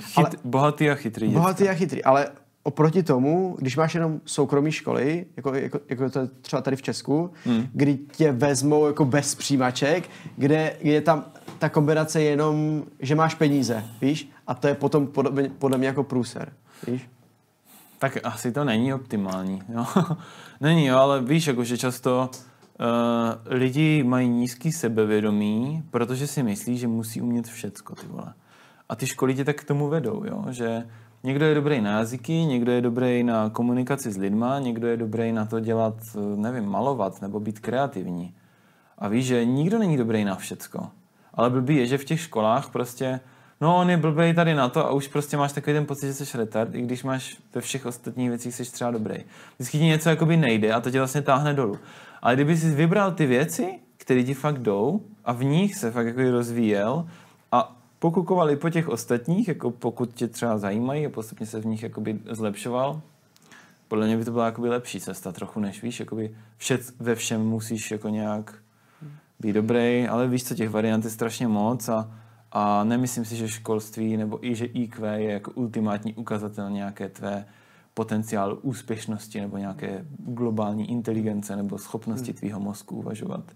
Jsou všecko jenom nějaký, víš, formáty, OK, tohle, ale můžeš být úspěšnej vždycky. Jo, jako je to pravda, ale my jsme se tady o tom bavili právě s Markem Valáškem, který učí matematiku a má svůj YouTube kanál.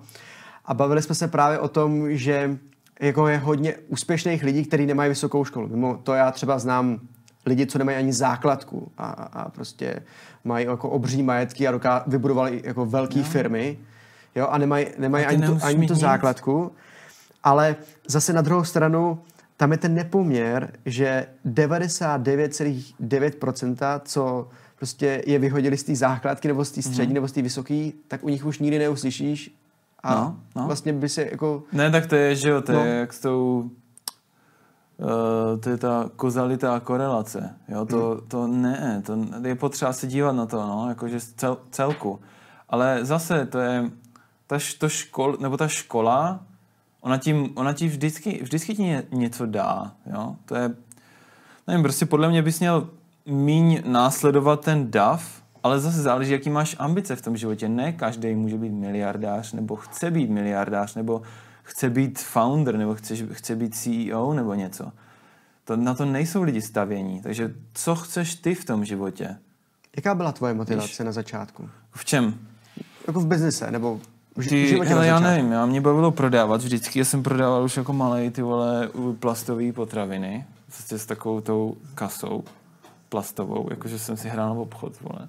Nevím, proč jsem to dělal, ale asi z nějakého důvodu mě to bavilo. A baví mě prodávat do teďka. No a jsem chtěl být dobrým šéfem, asi to je jedna z těch variant, možná důležitých, víš, jakože být ten, protože mě v životě nikdo jako fyzicky v tom Česku jako prakticky neinspiroval, strašně málo lidí. Říkal, já musím z Michala vytvořit někoho, kdo bude inspirovat ostatní a kdo bude fakt jako pomáhat těm dalším a budovat, víš, ty zajímavý lidi, dodávat jim tu energii a být tady pro ně, protože jsem takového člověka vlastně nebyl schopen najít v Česku, nikde. A to byl ten, no a pak já mám prostě hrozně rád lidi, víš, obecně. Mně přijdou lidi úplně nejzajímavější, protože jo, sám jsem člověk, a strašně baví pro ně dělat věci. A jsou fascinující pro mě lidi úplně. A holky, kluci a jí to, jako, jak fungujou a tak. A jako dělat pro někoho něco a vědět, že mu to nějak pomohlo v tom životě je prostě ten nejlepší pocit na světě, podle mě. Z toho všeho, co můžeš cítit, víš? Mm. Že to tak fakt jako je, no a je to strašně těžký dělat něco dobře a dělat vlastní produkt a jo, to je hodně hard. To je hard, no. Jak to třeba vidíš s mladýma lidma, který ještě nevědí, co pořádně chtějí dělat? Víš? Jako, protože ty jsi asi někde na začátku už třeba tušil, ale hodně lidí neví a neví třeba ani do konce. Ne, jdeš a zkusíš něco a to říkají všichni.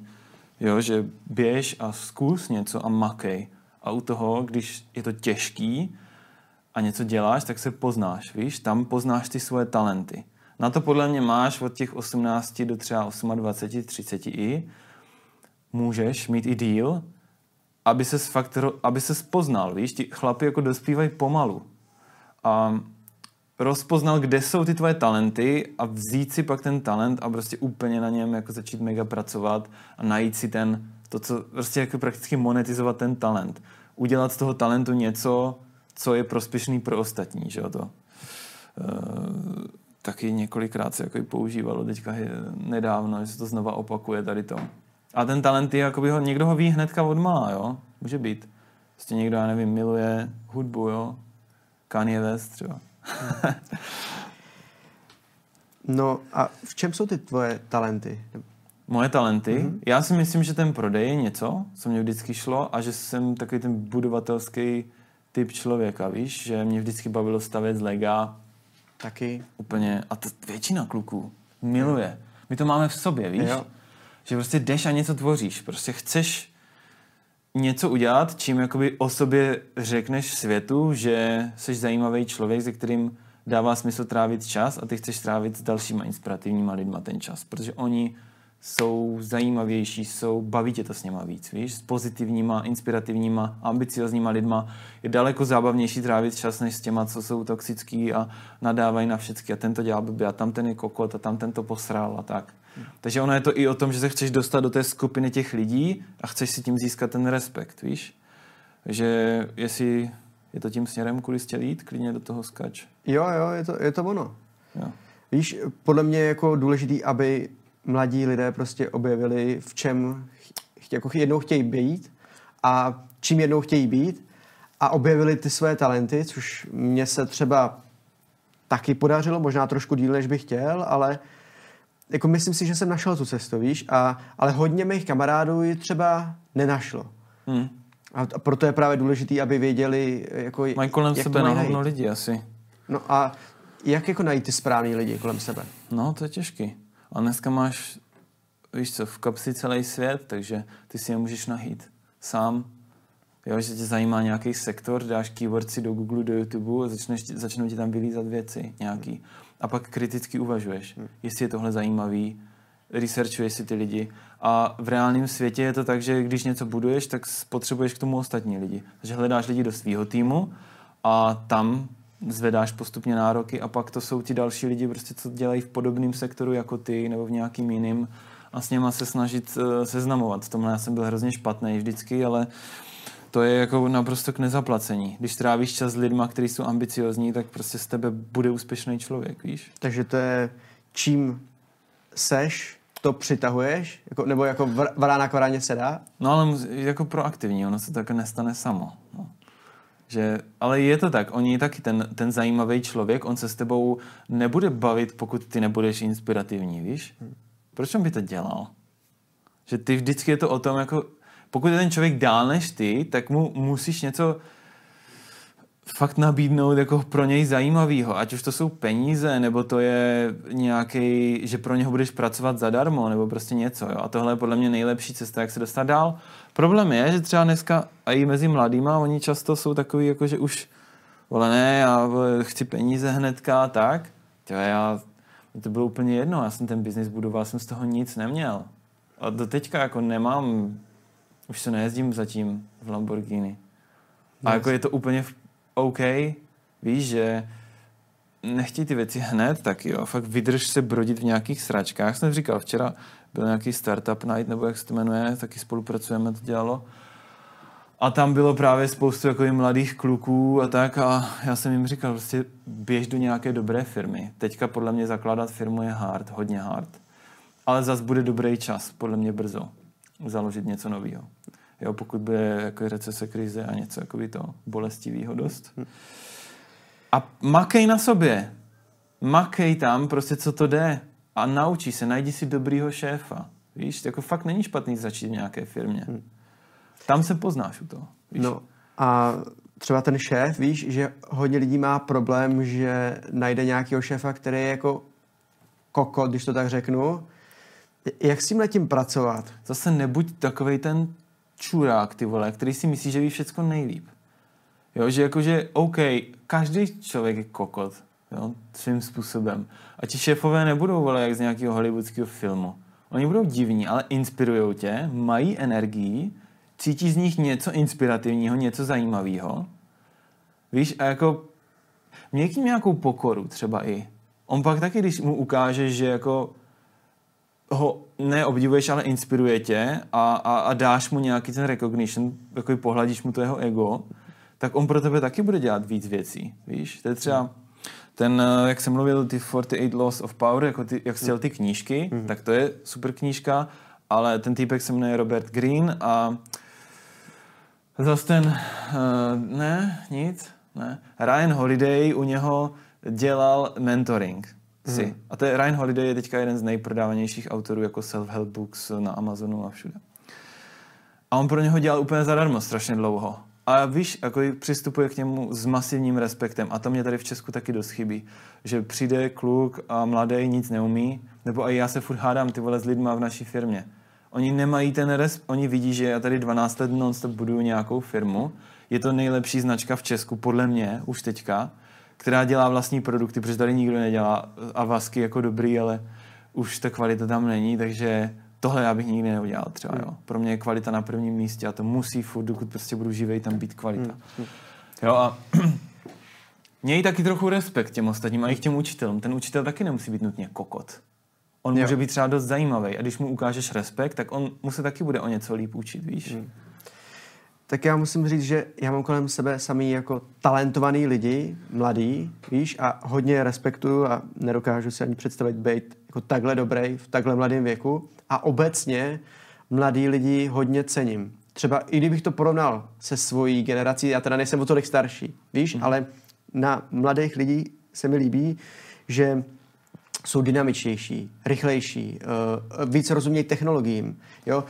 Nejsou, jako, oni mají svoje. Nejsou, no, ale nejsou takový, každý má svoje. Nejsou takový hádaví, nejsou, jako nechtějí války, víš, že jsou proti těmhletěm věcem a spíš už se zajímají o takový i důležitější věci, spíš i o svět a vůbec o tu globální politiku a nezajímají se o to jenom tady prostě jako malinký políčko. Hodně je cením, fakt. Tak oni žijou v jiné realitě úplně. Oni žijou už v propojení s celým světem skrz internet a ten jejich mozek se vyvíjel už na základě tady těchto nově nabitých možností úplně jinak, že jo, než tvůj. A častokrát mě mrzí, že třeba nedostávají zpětně jako nějakou empatickou reakci. Víš, třeba od rodičů, že třeba je ani nepochválej. A to taky bylo vždycky. No to takhle bylo vždycky, ale tenhle ten argument se mi třeba nelíbí. Vem si, že taky, že jo, já nevím, třeba tátu mlátili, tak takhle se to jako bude přenášet jako z generace na generaci. Já si myslím, že to takhle jako nefunguje. Vždycky se to posune o kousek. No ale o kousek jako by lepší. Lepší je relativní. Jo, jakože dostávat facky, jako není to nic, co mě by prostě se líbilo, nebo jako asi to nebude můj způsob parentingu. Jako nevím, jo, ale víš, třeba historicky to možná fungovalo a taky někomu to funguje, někomu to nefunguje. Ale ono takový ten wake-up jako občas je potřeba, víš co, když ti bylo 15, tak já jsem minimálně potřeboval trošku jako uvést do reality. Jo, to asi ono to jako, víš co, ono je to potřeba, vidíš to i v té přírodě, jo, když, já nevím, ty lvy nebo něco se prostě, oni se furt jakože perou, jo, mezi sebou, ale i třeba ten otec tam občas zasáhne a prostě je taková ta autorita, samozřejmě jsou to zvířata, ale my jsme taky zvířata. S tím způsobem, akorát prostě jsme taky jako peaceful animals už docela. Že bojujeme spíš hlavama než fyzicky, tam se to přenáší ten boj. No jasně, ale třeba u tebe ve firmě taky nemůžeš být třeba ostřejší na zaměstnance, protože ta kultura v těch firmách dřív byla taková, že ty šéfové byli takový jako, řeknu, zlejší nebo tolik nevážili slova, ale kdybys teďka ty dneska nevážil slova, tak jako to nejde, že jo? No, jde. Záleží, jak to chceš fungovat a jaký si vybereš lidi do té firmy, ale oni to všichni tak trochu potřebují, včetně mě. Já jsem rád, když mě ten trenér zdrbe za něco a jako prostě třeba mě seřve, za něco, co jsem posral, ale zároveň chci taky vidět, že mu na mě záleží, víš? Takže tady ta harmonie mezi tím, že jo, ten šéf není takovej ten jo, všechno děláš dobře a všechno bude fajn a jak tě mám teda oslovovat, nebo jako víš, jakože budu na tebe strašně hodnej ve všem, tak vole, jako kdy budeš mít motivaci. Jako ta energie a i ten anger občas je potřeba dát ven, víš, a doplnit ten adrenalin tomu člověku a doplnit mu i ten stres, který on má třeba příliš nízko. A vlastně se nechallengeuje dostatečně. Já to vidím, že ze spousty firem lidi, kteří mají na hovno šéfy, tak jim je pak 30 a oni jsou dojebaní z těch firem, jsou dojebaní tady z těch strašně hodných šéfů, kteří po nich nic nechtěli nikdy a oni jsou k hovnu. Oni nic neumí, oni jsou furt jakoby unavení, nechallenge než je a nevytvoří nic zajímavého, víš. Takže a jako já jsem svůj způsob leadershipu postupně docela upravil tomu, že se snažím, víš, ty lidi jakoby motivovat a občas na sebe prostě křičíme a dává to smysl, ale všichni musí vědět, že to je pro dobro toho produktu, pro dobro té firmy a i pro dobro toho druhého člověka. To není hate, to je energie, víš, to je energie. Prostě. A taky můžeš na někoho řvát a on si tam zhroutí. No ale ty nemůžeš být debil zase, jo? Ty nebudeš řvat na někoho, kdo se ti tam hroutí. Když se ten člověk hroutí, tak ho podpoříš, že jo? Ale když on je takový už jakože dobrý a všecko dávám úplně v klidu, tak mu zase dáš realityček. Řekneš mu, OK, jako já vím, že se třeba posunul, ale ten tvůj výkon teďka spad, protože prostě máš nos na vrchu a myslíš, že jsi genius, že jo? No to je jako souboj motivací, víš, já to vnímám tak, že člověk, který je vnitřně motivovaný, že máš nějakou svoji vlastní motivaci, je mnohem víc motivovaný, než člověk, který má jako tu vnější, víš, když na tebe někdo řve, ale když jsi sám motivovaný a chceš to dokázat, tak do toho dáš ještě mnohem víc, než kdyby na tebe někdo řval. Jasný, ale to určitě ano, ale ty taky občas potřebuješ, víš, ten externí reality check znova. Víš, nebo ten leadership, o tom je ten leadership a ten management, že ty vlastně pomáháš, ten lídr nebo ten manažer pomáhá tomu člověku se poznat.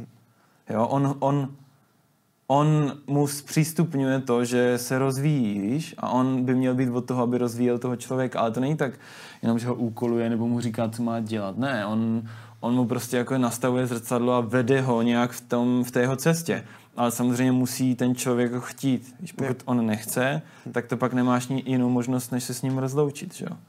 No jasně, ale třeba před pár lety proběhla taková kauza, kdy jako mladí hokejisti, prostě já nevím, jestli neudělali zápas jako dobře, nebo byl tam nějaký problém a trenér na ně tam začal hodně řvát, nevím, jestli jsi to slyšel, byl hrozně sprostej.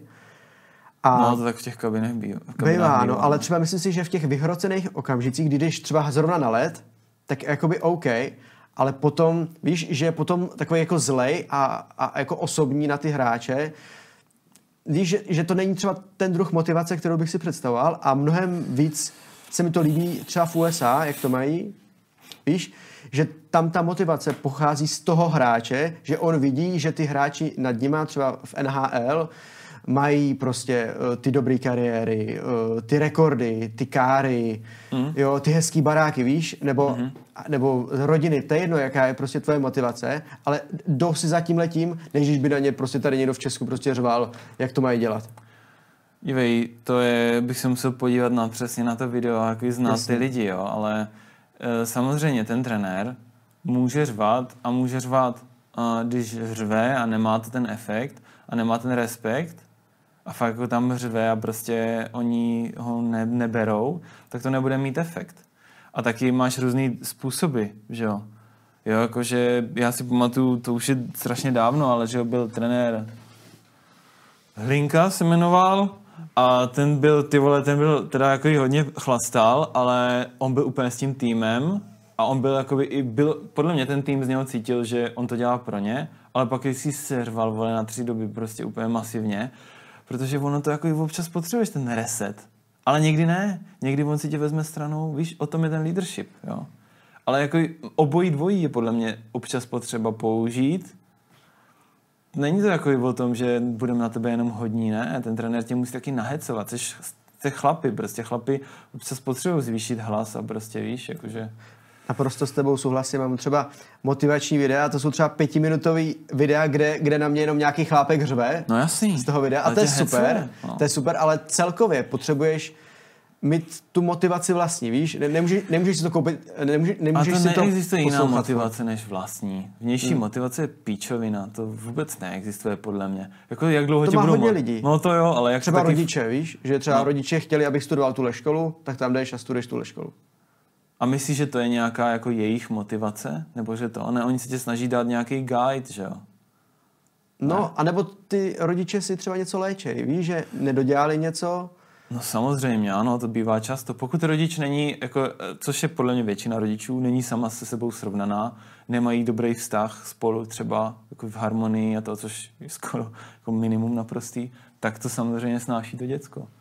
A to je tady jako v Česku velký problém, jo? To jsi teďka trefil, že ty lidi nejsou dojebaní jenom z těch škol, ale hodně z těch rodin, protože prostě ty lidi si nevěří, ty rodiče, a různě si to kompenzují na těch děckách a to tady bylo vždycky. A oni se nerealizují, jo? Často, že jo, taky dělají práci, kterou nesnáší, teď si prožili ten komunismus a nevím co všecko, že ono, ale víš co, všichni dělají, co můžou, no. Ale jako, to si myslím, že další generace rodičů bude jakoby o něco taková pozitivnější, bude víc podporovat ty děcka, no. Myslíš, že pro jako děcka obecně je důležitý mít ty rodičovský vzory? V ideálním případě, jakože tvůj táta by měl být takový ten vzor, ten vlastně fakt ta ikona, a ono to tak přirozeně je, minimálně ze začátku, protože je to ten, víš, ten nejsilnější element v tvém životě, prostě to ten otec, a ta máma je zase ten care, ten faktor, který od ní musíš cítit tu lásku a to, že se o tebe stará, víš, a tohle je, to je asi nejdůležitější věc úplně, no. Ale máš spoustu úspěšných lidí, co tohle neměli. Na druhou stranu si myslím, že furt bojují s tím, že vlastně nejsou šťastný, protože furt se snaží jako získat nějakou validaci zvenčí, ale jako řešit jde obojí. S obojím dvojím se jde vypořádat, ale většina úspěšných lidí měla shit dětství, podle mě. To je hrozně zajímavý, protože tohle je obrovská pravda, co jsi teďka řekl, že hodně úspěšných lidí zažilo třeba v dětství nebo v dospívání nějaký krizový momenty, traumata, no. Traumata. Zažil jsi i ty třeba nějaký traumata? Jo, jasný. To máš miliony a někdy to jsou úplně stupidní věci, jo, který si řekneš, že ty vole... Víš co, podle mě ty traumata musíš zažít, jo, abys vlastně se mohl vůbec rozvíjet jako lidsky. Samozřejmě někdy to trauma může být too much. Takže ty pak dostaneš příležitost k tomu se s tím srovnat. A některé lidi se s tím nesrovnají celý život. Jo. Takže jako moje traumata, který já bych nějak vyloženě lokalizoval, že tohle je to, co mě ovlivnilo, je to něco, co si myslím, že na mě mělo vliv, je, že já jsem nikdy nezapadal do kolektivu. Že a strašně dlouho jsem si myslel, že jako něco se mnou vyloženě špatně. Víš, že proč nejsem jak ostatní, jo? Takový ten základní, ta potřeba jako zapadnout mezi to. Takže pak se začneš chovat jak ostatní, no a časem zjistíš, že to je naopak to doopravdy, co bys měl jako embrace, říká, jo, jakože nechat volně prostoupit a to. Často ta jinakost znamená, že jakože jo, reálně seš jinej, ale můžeš to vlastně přetvořit v nějaký svůj benefit, protože si to povolíš. Většina lidí se totiž přizpůsobuje tomu okolí a nedovolí si nikdy být sama s sebou, víš? Celý život a berou to, že tak to prostě má být. No. Co myslíš tím, jako být sám sebou? Každý je prostě, to je jako divnej, často používaný. No jasný. Ale to znamená takový to, že si povoluješ ty věci, které třeba společností nejsou úplně akceptované, a uděláš je, protože je tak cítíš. A tím, to, podle mě je to strašný boost sebevědomí, že validuješ to, že ten tvůj projev autentický je dostatečně hodnotný na to, abys ho dal ven, abys ho projevil. A tím, že ho akceptuje třeba někdo, jo, to, v tom proto jsou hodně sebevědomí třeba umělci. Jo, nebo třeba ten Kanye West, který teďka jako všude vidět a podobně, tak ty jeho projevy umělecký jsou strašně zajímavý, že jo? No. A jsou hodně autentický a jsou hodně jako specifický, ale je vidět, že to jde jako nějak z něj, no. No, jako hodně zajímavé, a teďka se mu zavřela spolupráce s Adidas. No, Adidas, Gap, kdo ještě? Balenciaga. všichni ho proslavili dobře. No. Ale já myslím, že s tím počítá, jo, jakože ona je jakože antisemitista a takový keci, jako víš co, on toho prostě využije, on ví, že to je kontroverzní, řekne to a teďka to vysvětluje v těch podcastech, ale kolem něho je takový halo, že on vlastní tu značku Yeezy, že jo, kterou vlastně byla v kontraktu s Adidasem. Tyhle jako, co on teďka vydá, tak to bude vyprodaný hned prostě. To uvidíš. A já nevím, jak to má naplánovaný, doufám, že to má promyšlený. A jako on není žádný hater. On je jako i láskyplný člověk, prostě to na něm vidíš úplně. Ale samozřejmě v dnešní době attention economy využije tady toho pro svůj prospěch a samozřejmě je to businessman, že? Nebo vizionář, jak on říká. Michale, ty máš firmu Actin. Jak jsi se k tomu dostal? Jak jsem ji založil? Myslíš? Jak jsi ji založil? My jsme kolem toho už trochu... Lehce jsme to nakousli. No, šéf, bavily mě suplementy, bavily mě výživa, začal jsem cvičit a chtěl jsem to ukázat ostatním. Potkal jsem týpka, co měl svou prodejnu malou, začali jsme se bavit a za měsíc jsme udělali nový SROčko, shop a tak. No. To bylo v roce 2011. Jo. Jak těžký bylo tenkrát začít? Těžký. Ten online už hodně valil tenkrát. Jo, že... Těžký, no, tak... Nebylo to jednoduchý, no, tak neměl jsi nic, že jo, takže... On vlastně do toho šel, Honza Kern tenkrát, že on měl maličkou prodejnu ještě s jedním klukem a oni se pak nějak rozešli, takže jsme do toho SROčka šli jenom my dva spolu a on měl na té prodejně nějaký produkty a já jsem do té firmy nalil 100 000 bylo mých a 100 000 jsem si půjčil od svého otce a s tím, že mu to jako zaplatím co nejrychleji a jako tohle zrovna docela bylo rychle zaplacený zpátky. No a z toho my jsme vlastně nakoupili to zboží a nebo dokoupili to zboží nějaký a generoval jsi ten cash větší, no. Vždycky nějaká marže, no. Marže nebyla úplně úžasná na začátku. Jaký překážky jsi musel překonávat na začátku?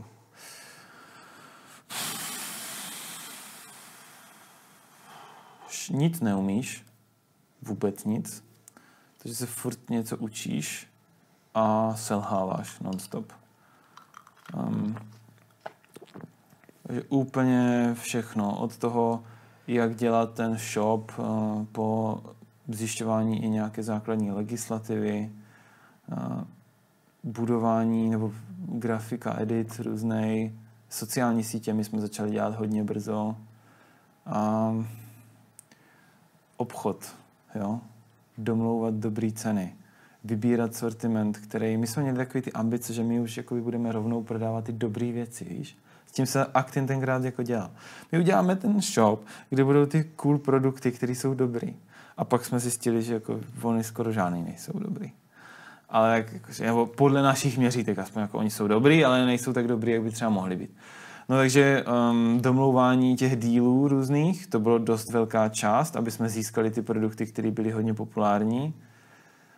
A v tom jsme taky selhávali, že nám nikdo nechtěl dát ty produkty, protože jsme malí, víš, teďka ceny byly vysoký, nízký marže a s tím se roste pomalu. Úvěry jsme řešili hned od začátku, vše možný, protože že jo, jak ten cash negeneruješ dost rychle, když máš malou marži. Prostředí bylo úplně strašný, ty sklady byly prostě malý, byla tam zima,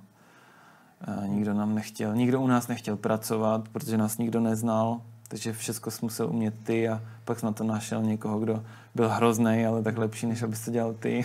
Jaký všechny pozice jsi na začátku zastával? Hele, tak my jsme dělali s Honzou všecko, že jo? Úplně. Ale on byl takový, že nakupoval zboží hlavně, že držel ten sklad a i jakože balíky řešil, jeho brácha pak balil. S těmi jsme to měli, co tak jako by pozbírali z okolí. A já jsem řešil vždycky jakože ten shop, aby fungoval celý, ten online. Banery, popisky, se starat o celý ten online. A on řešil určitě tu část obchodní, i nějakou finanční část řešil. No a ten provoz jsme měli tak spolu. A jako my jsme dělali hodně věcí spolu, jako všecko spolu. To bylo prostě non-stop. Jo. Furt řešil. Celý den. Kdy se to zlomilo? Co? No jako kdy se to zlomilo, že jsi říkal, že to bylo hodně těžký, kdy se to zlomilo, kdy už to začalo být dobrý? A co to znamená dobrý? Kdy už... Byl nějaký komfort, víš, no, že věřil přesně tomu, že to dáš? No. No, tak... Ty já nevím, já do těch věcí jdu automaticky s tím, že to prostě musím dát. Že není žádná jiná varianta.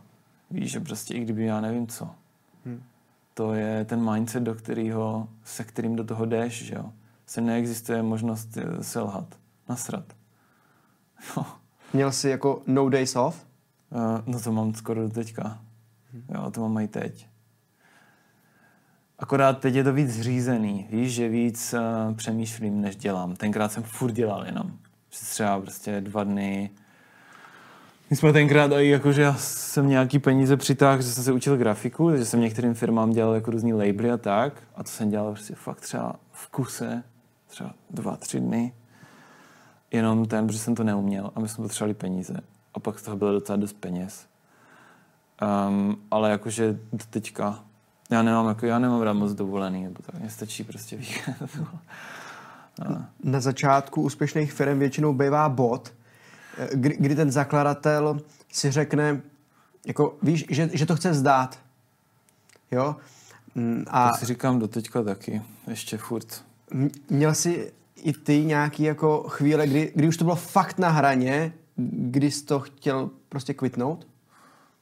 Jo, docela těžký bylo to, když jsme si jako s Honzou, nebo kdy já jsem řekl, že už nechci jako s ním dělat dál. A to bylo ty vole 2016, 17, no nějak tak, už ani nevím. Možná 18, 17, 4 roky myslím. Tak to bylo fakt jako stresující a já jsem nevěděl, co s tím, víš. Já jsem věděl, že my to nemůžeme dál dělat spolu už, ten biznis. Že vlastně každý máme nějakou jinou představu o tom, co by se s tím mělo dít dál. A on už měl na cestě syna a to všecko. Nebo už měl vlastně syna. No a tak já jsem chtěl, že buď to půjdu já, nebo půjdu on.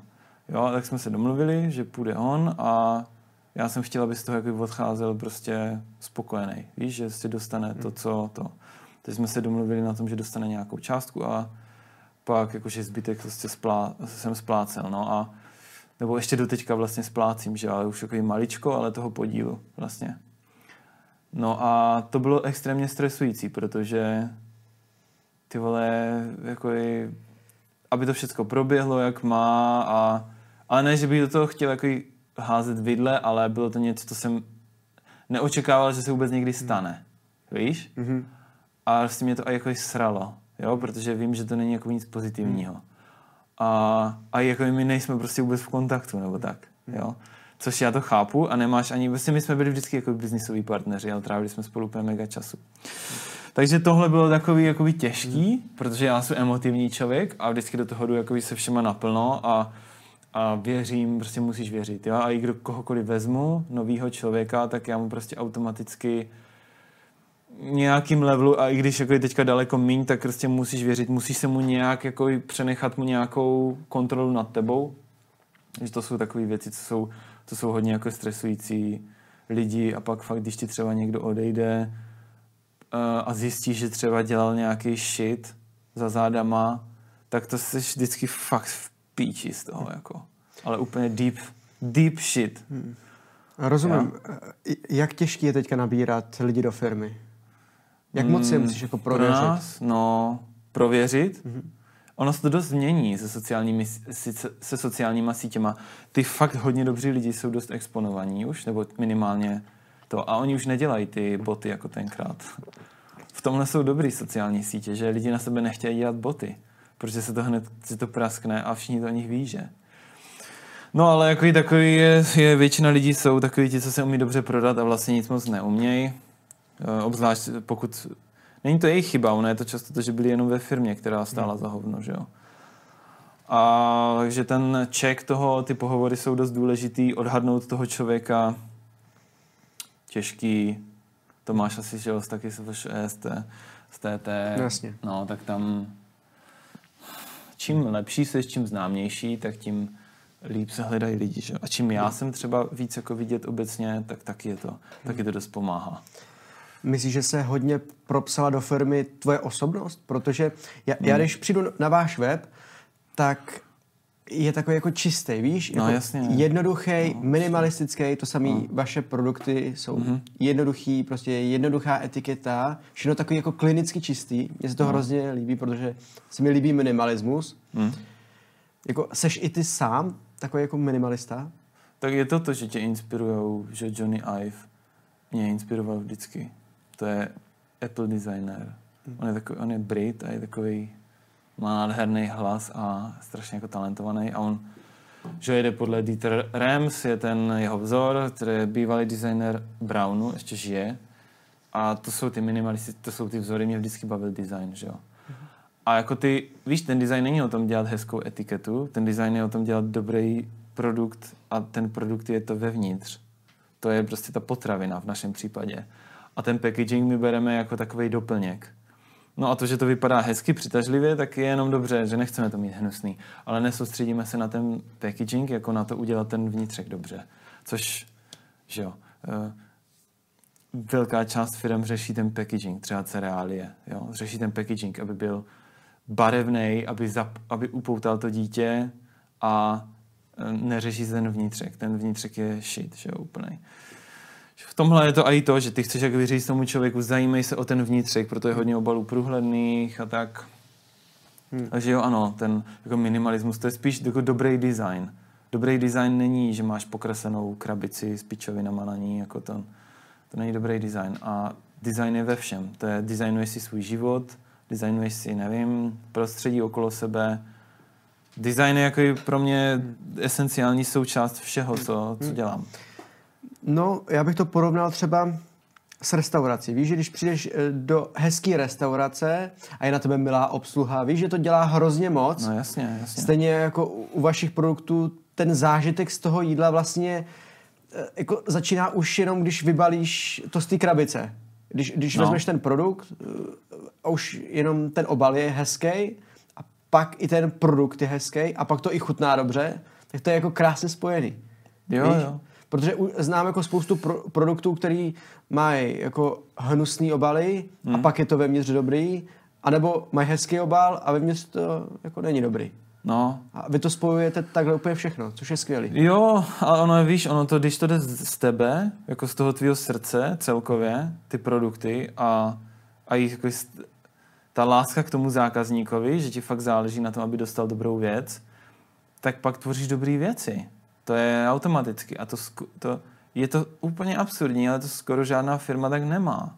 A nebo oni to drží nějakou chvíli a pak se na to vyserou a začnou žít ten svůj život. A já to chápu, protože ten můj život není, nebo já ho mám jako rád, ale myslím, že většina lidí by ho nesnášela úplně, víš? Protože ty furt musíš, my to děláme fakt o hodně líp než většina firem, nebo pro mě skoro všichni. Tady v tom, když jakoby vezmu ten náš sektor, tak určitě všichni prakticky. Nebo je tady pár firm, které jsou jako dobrý, ale ta kvalita od nás je prostě nesrovnatelná, je excelentní úplně. Takže do toho dáváš hodně a to se pak podepisuje na těch produktech. A teď je to o tom to předat všem těm dalším lidem v té firmě, aby to pak jakoby fungovalo, aniž bys ty byl ten hands-on. A to se daří. A v tom našem týmu jsou prostě skvělí lidi úplně. Hrozně to ovlivnilo, že se i u nás úplně jakože změnili, mně přijde a děláme hroznou radost, že z nich rostou takový ty inspirativní lidi, víš?